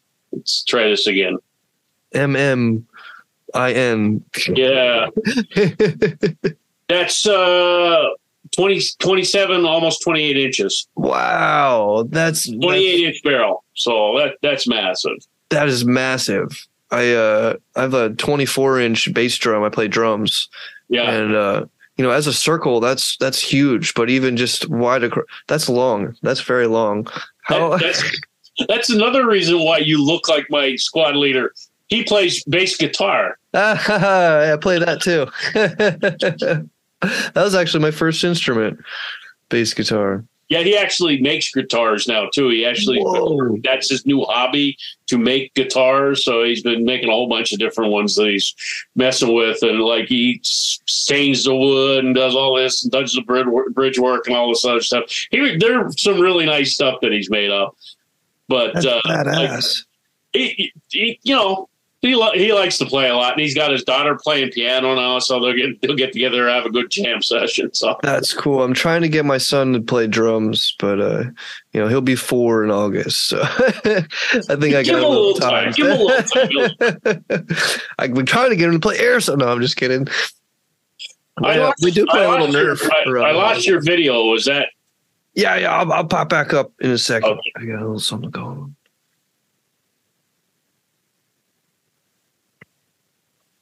Yeah, look, the favorite rifle though uh, of all time has to be the MP5s. Uh, like I had all the the original. I still have my original TM MP5 RAS. They made one uh, MP5 with a metal front end, which is rare, and I'm like it came with the 250 uh, round low caps. Can you do like, the that was, a, that was do the. HK slap? Yeah. Oh, that thing it wouldn't last. You do like a couple of snaps, Oh, man. probably break right off. Yeah, one of the one of the That's one of the guns I haven't gotten yet that I've been like dying to get because I'm really glad I got this tar this tar 21 because I like I've been wanting to try a bullpup for a while, but I didn't want to spend the full price on how's getting it, one. How's it work with your M4 mags? Do they feed out of it?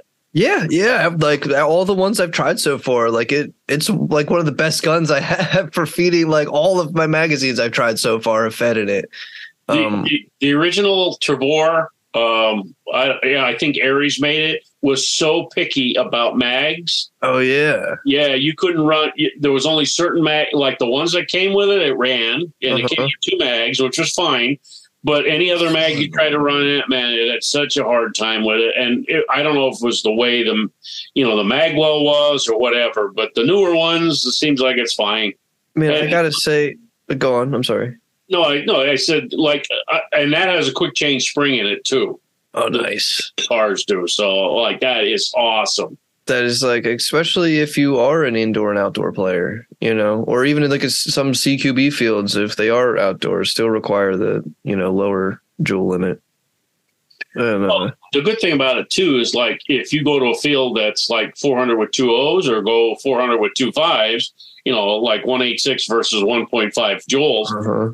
you might be able to switch the spring up on, you know, with a simple click, click, bang, slam. I'm done.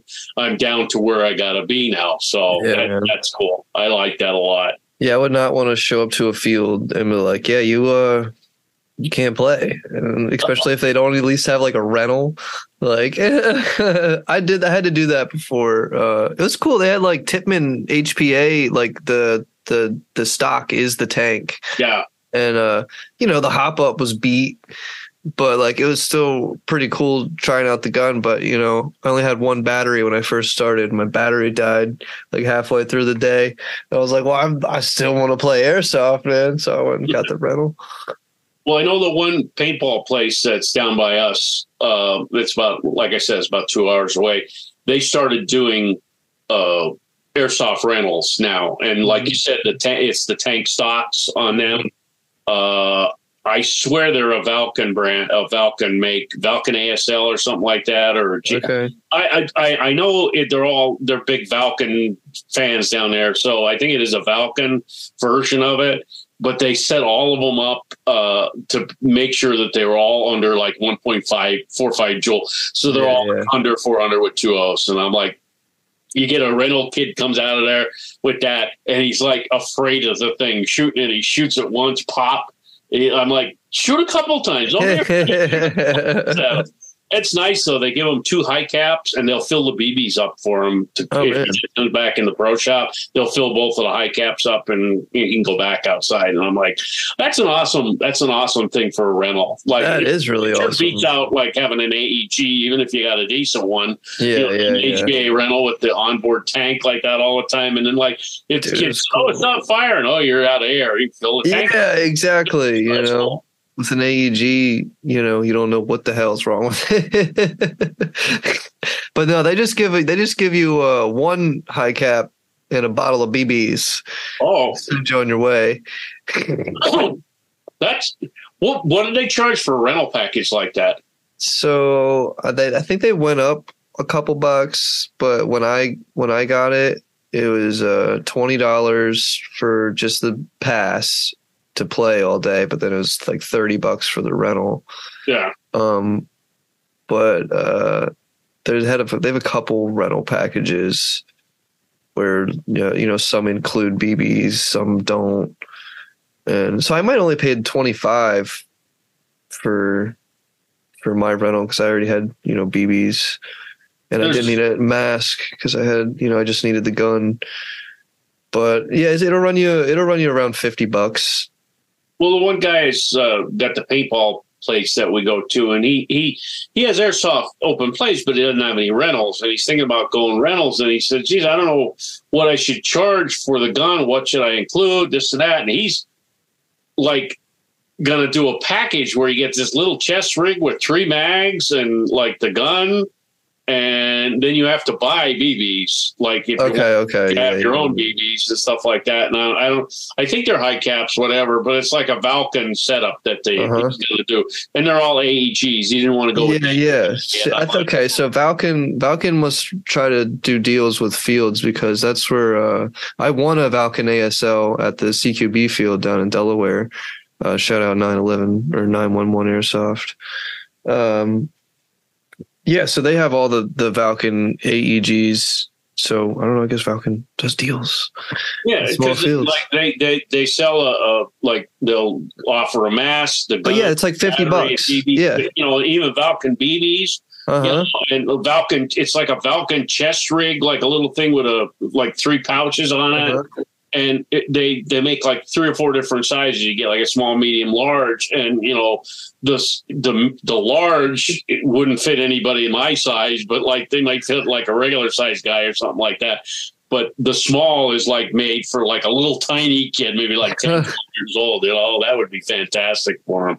But I, I, you know, I'd like to see, you know, how that would work out for him. But then Yeah, you're I'd- left I'd with the AEGs between 50 to 70 bucks. Problem. So Yeah, I seen it was cool though. The um the rentals he had, uh, they all had like charging stations. So I guess they had some sort of like integrated battery in the stock. Oh, that's nice. Something. Yeah, so that I guess seemed nice.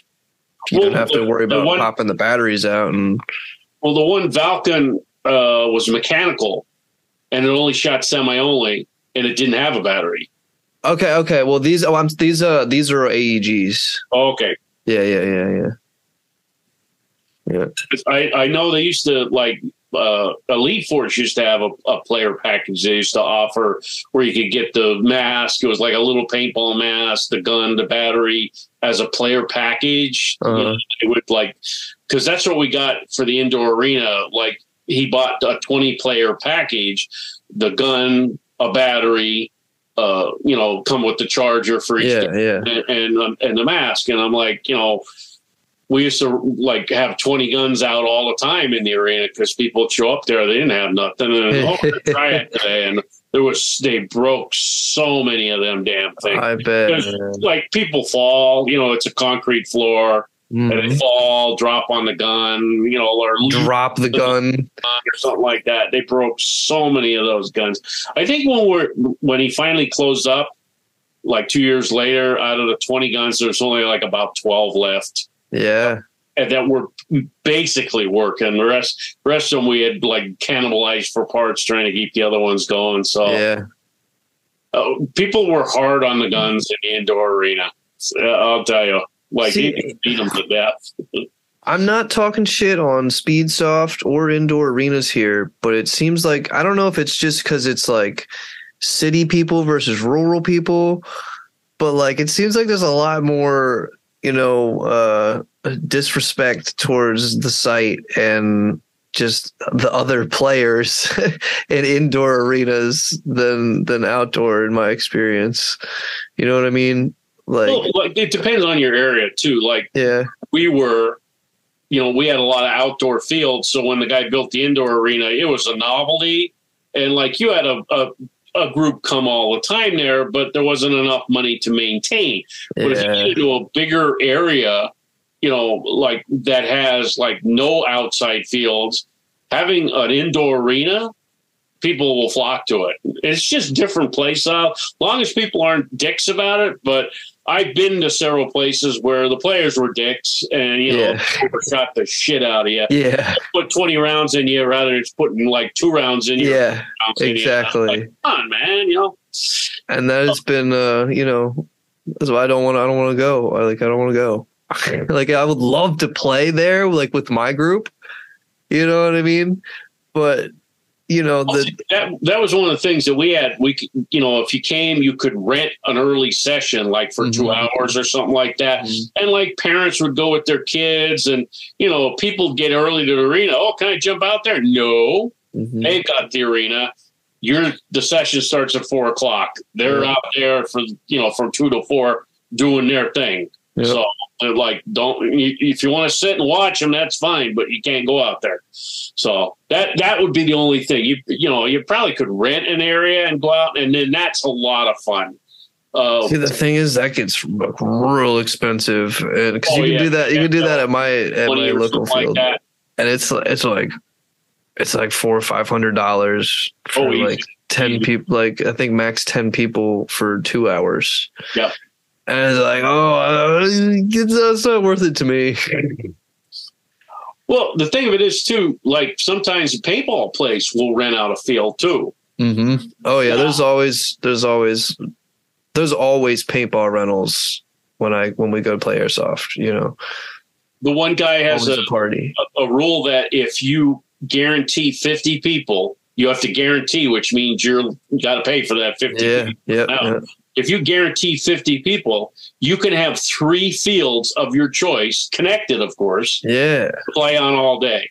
Oh man, That was phenomenal. We That's did, we actually had deal. close to like 70 people there, but I'm like, we got the three fields. We got the Connex container, these like they call them the pipes because they were like un- big, these huge like six foot pipes underground. okay. Uh, and then we got this little section of woods that were off the side that was connected because we had that many people. Yeah, Yeah, we ordered those three fields. We had them for the day. Paintball guys would come by and oh, can we play in the Connex? Nope, we're playing there. That's it. You know, there are fields yeah, man. So we were having a good time. But That's you know, guaranteeing fifty people at like thirty bucks a shot, you know, that's like a lot of money. You know, Yeah, a yeah, lot of money like that probably wouldn't be going to a paintball place. That's how it was uh like playing in my band. Like a lot of times you had to sell tickets. And Yeah. you know, if you didn't sell all the tickets, you still had if you wanted to play, you still had to pay. yeah. Luckily, we we didn't have to do that because we had uh, you know enough fans to come see us.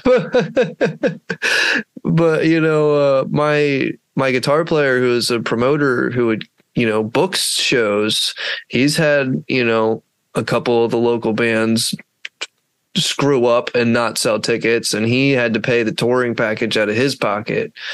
You know, that's rough. But this uh this brings it back to why I want to run my own field because it's so much more fun I, I wouldn't say so much more fun, but like we get to play the games we want to play. You know, we get to play better games. You know, we play like search and destroy and like I like any game we want.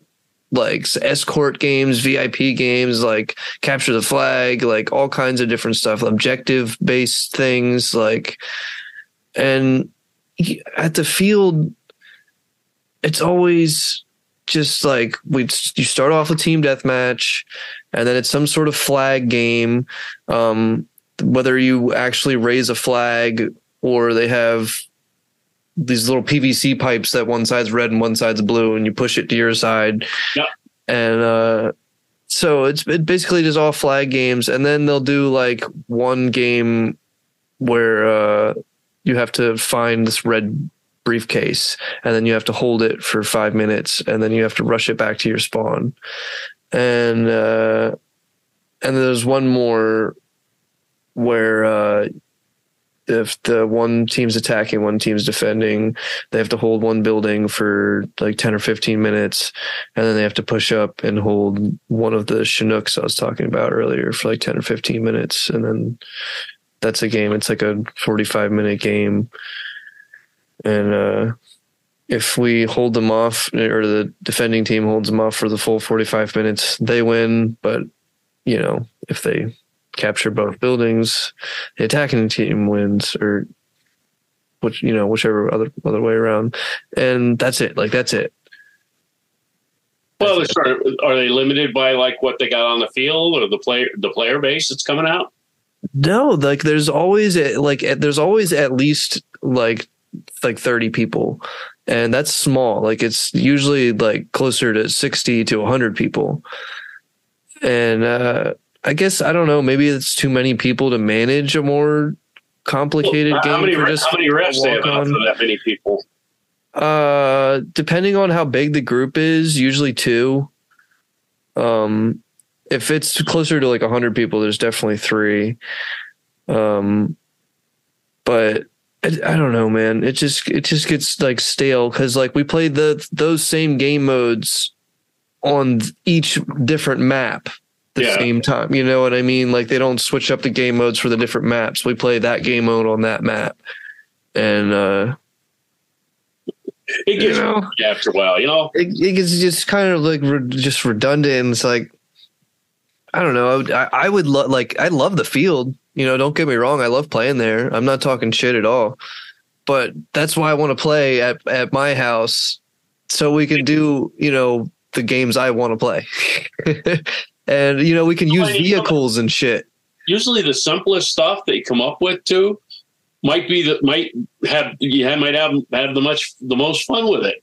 Yeah, yeah. Like I, I said to the guys, we bought a pack of these cones, red and blue, like little small six inch cones.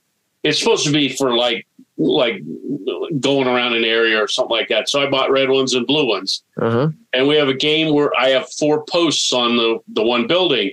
You have to put your cones on the building or take your cones off the building and take it back to spawn. Uh, Then we have one where you got to take the cones, take another part of the field, and the people that get the most cones in the same spot, you know, win the game at the end of the. oh man, Uh, that's fun. and it gets intense because we actually have a game where you have to put all four cones around the building on the four posts Uh huh. to win the game. Because like you'll get one cone on, two cones on, you get shot. Can't put the third one up. Then the other teammate comes up there, put their cone on top of yours, and I'm like, you know, it, it, makes it interesting. It- and having the cones, you can just do all kind of different game types. You know, Yeah. areas, take them to areas, you know, stuff like that. So Yeah, see, I love like just like having like a, like a couple objectives to do. Like I'm I'm trying to come up with a game mode where uh so since we only have like 10 people usually like 8 on a good day Yeah. uh have like 3 versus 5 and uh so it's like a defend the base but it's like a down pilot kind of thing. Uh so everyone spawns at the same spot but the pilots have to like book it to the base. Yeah, and there there's going to be uh, an LMG. Since I don't have an LMG, I'm just going to set up my Tippmann on a like a makeshift bipod, and we have this little platform you can stand up on. So it's, you know, gets you up high and uh, you're to have to like hold off the base for however amount of time before having to exfiltrate with some sort of package, you know, and uh, I'm not sure how we're to do respawns yet, but I, I don't know. That just sounds like super fun. Super fun. What's the what's the most you ever had out on a given day? Uh, we had like 12. That's a pretty, that's a lot of fun. A six versus six that was games are fun. one of the most fun ones we ever had. You know, that was like you could actually use some of your tactics then. You know, like actually have someone give you some cover fire so you can push up. Yeah. And you know, with you can do it with even two v two, but I don't I don't know. It's it's like once you get up to at least like five v five, that's when it starts getting really fun. oh yeah. You know. Well, and I, but anything honestly, anything above like 10v10, it can start getting chaotic. So that's why I want to like keep it limited to like 20 people. There is something to be said for every once in a while having one of those games where you get like 20 some people on the field. Yeah. It's a lot of fun. We actually had the 22 people and we had five versus 17. Oh, We used, we used to have a place called the Wall. It was a big, long stretch of uh, wall material. I had like plywood put up, and there was like it was about 16 feet with a like slight full uh, L on the one side. okay. Oh, it was 24 feet with a slight L on the side. Okay. And we put these five people behind there, and we attacked with 17 people. And the idea is, you know, as you die, that's it. You know, no respawns, whatever. Yeah, The yeah, last yeah. guy that's in there, he can go out of there and hide somewhere in the woods, so people got to chase him down. Oh shit. Um, Are there any that- windows? Yeah, windows. We have like uh, like uh, camo netting hanging down to try to defuse the BBs. Yeah. at the, at the time, this was we were still doing full auto in the field. Uh oh. I told the guys we're going to play the game until all five guys are dead. Well, I'm standing there as a ref, so that like you know the final guy, I don't want him to overwhelm the guy and just overshoot the shit out of him. He's dead, he's dead, whatever. I timed that game. It went on for 45 minutes. wow. That's And- awesome. the guys was down to one guy and he only had one high cap and all the guys that were dead just threw all their mags their m4 mags in the pile and he just kept taking them and shooting whatever they had in their mags at the people coming care what way. and they're like how does he have so much ammo well he's using everybody else's ammo and like the one guy had a bottle of BBs, he would dump in the guy's Yeah, high the cap, high cap. like he keep using that, and I'm like, they- they'd be just like filling beef mags up, and I'm like, you know, okay, and it just went on and on and on, and he finally got nailed, and that was in the game. That was so much fun. That's awesome. We do that with our team. We'll always do that. Uh, like to like it was like a training thing because we do go to a lot of games where you end up where there's only a limited amount of guys and you're getting overwhelmed. And we Mhm. like to like trigger discipline you know maintain your ammo sit like that. And we know they're going to die but you know you want to take out as many people as you can and try to survive as long as you can. Uh, we do a lot of stuff like that you know like make it fun. So people and then we rotate people and every every new guy on our team has to get on the wall that's Uh-oh. passage you start a new guy on our like you become a new member on the team after That's a good way to break I'm 'em like, in. okay, you're going to be on the wall with this guy and this guy. I'm like, what's the wall? we'll show you. Man, that's awesome. But like um, our team, we we got a lot of like old men on the team. I, I I got some patches made up for uh, the guys on the team that are a certain age, Uh, and they say old guy number one through five. Old guy number one. There's like five. There's four other guys that are like old guy number two, three, four, five. I remember saying that on What a team. trifecta. Oh shit, that's awesome.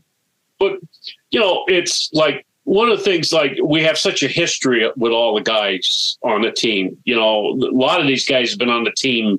There's there's guys on our team have ten year patches. Oh man, that's awesome. There's, uh, you know, I've got a ten year patch. Um, I think there's seven of us with 10 year patches out of the 16. So I'm like, you know, there there's guys that have five year patches that have been with us, and it's like there's guys that two of the guys started out on their own team and their team sort of just evaporated and we like incorporated them in our team. There's a guy that was on a team down in his area that sort of just went away and he heard about us and we met him at one game and then he started making the hour and 15 minute drive up to the house just to come up and play with us. So i'm like okay. There's another guy moved from nevada to like up north of us and he drives an hour and a half to come down to play with us and i'm like he thinks it's fantastic i said we got all these guys that want to travel long distance to come out and have a good day of airsoft because we get there, we have a good time, we make lunch, you know, we'll get pizza, make burgers, make hot yeah, dogs, make brats over the fire pit, you know, during the winter. We start a fire. We have a fire pit. Yeah. We make brats over the fire pit. And I said, you know, and we even have a, a container and kettle for hot chocolate or tea in case somebody wants it. And I said, you know, like people are used to that. We have a certain level that we like to like do, but you gotta you know, take care of your people, man. Yeah, it, you know, and I think you know that's that camaraderie. You know, we we got rid of any idiots that came on the team. They were filtered out like almost immediately. We're, we're like a family. We've known each other for years, and even the new guys. We got like two new guys that just started. Like they are so cool you know, and they're they they really like this sport. They're having a lot of fun. They've come out and they're like, "Oh, you guys are so cool!" You know, we want to hang out with you guys and play all the time and go to. Oh, that's the best, man. So. See, I got I got a couple more of my buddies. You know, I've been been telling about airsoft since I've been playing, and uh, I finally got one of my other buddies to come out. He's like a big video game player, and uh, he was wrecking people just from his like video game knowledge. You know, he knew how to use cover and like transition and everything. Like he was like he was killing it. And he's like, dude, this is this is fun. Like I want to like call me next time you play. I'm like, I will. You'll get two types. You'll get one that'll be like they'll come out and they'll be hesitant and they won't want to you know go out or do anything like that until they get hit that first couple of times. Uh-huh. And they'll either be like, "Oh, this is cool. Oh, that didn't hurt so bad," or they're going to be like, "Oh man, this freaking hurts. I don't want to come out and do this anymore." Yeah. I've yeah. had both things where the kid, come, one of my brother. one of my teammates' brothers, come out and he played for about an hour, and he said, "No, this ain't for me." And I'm like, "Okay," and he left. And I'm like, it's not for everybody. But then we had other guys that run out and go crazy and get all welded up. And they're like, oh, this was so cool. This was such a good day. I said, you died like about 15 times. He said, oh, I had a blast. oh, yeah, man. Uh, That's the know, best. You get the two different types come to the field. So. I've been trying to get him to. Uh, he's only twelve, you know, and he, he, was, you know, he was playing mostly when he was eleven, and uh, I, you know, we'd sucker him into it, and we know we we wouldn't definitely wouldn't overshoot him. We'd we'd always try to bang bang him when we could, and give him a chance to you know get us. But you know, we tried to make him have a good time. But he's just like when he would get shot, he's just he said it hurts too much. No. so I'm like, come on, boy, you're 12 now. You, come on. We played people to play with.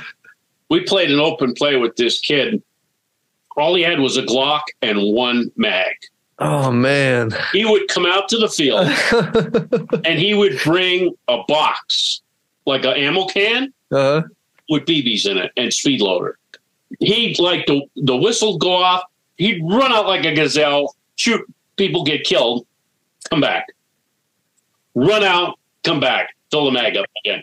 Then run out. I mean, he would run out, get killed. I remember him coming. I'm shooting at somebody around the corner, and I'm going back and forth, dodging, trying not to get hit. He comes up behind me. I said, "Where are they?" I said, "There's two of them over here in front of me." No, he's gone. Like, he and he, said, "I got one." He comes back. He said, "I got one."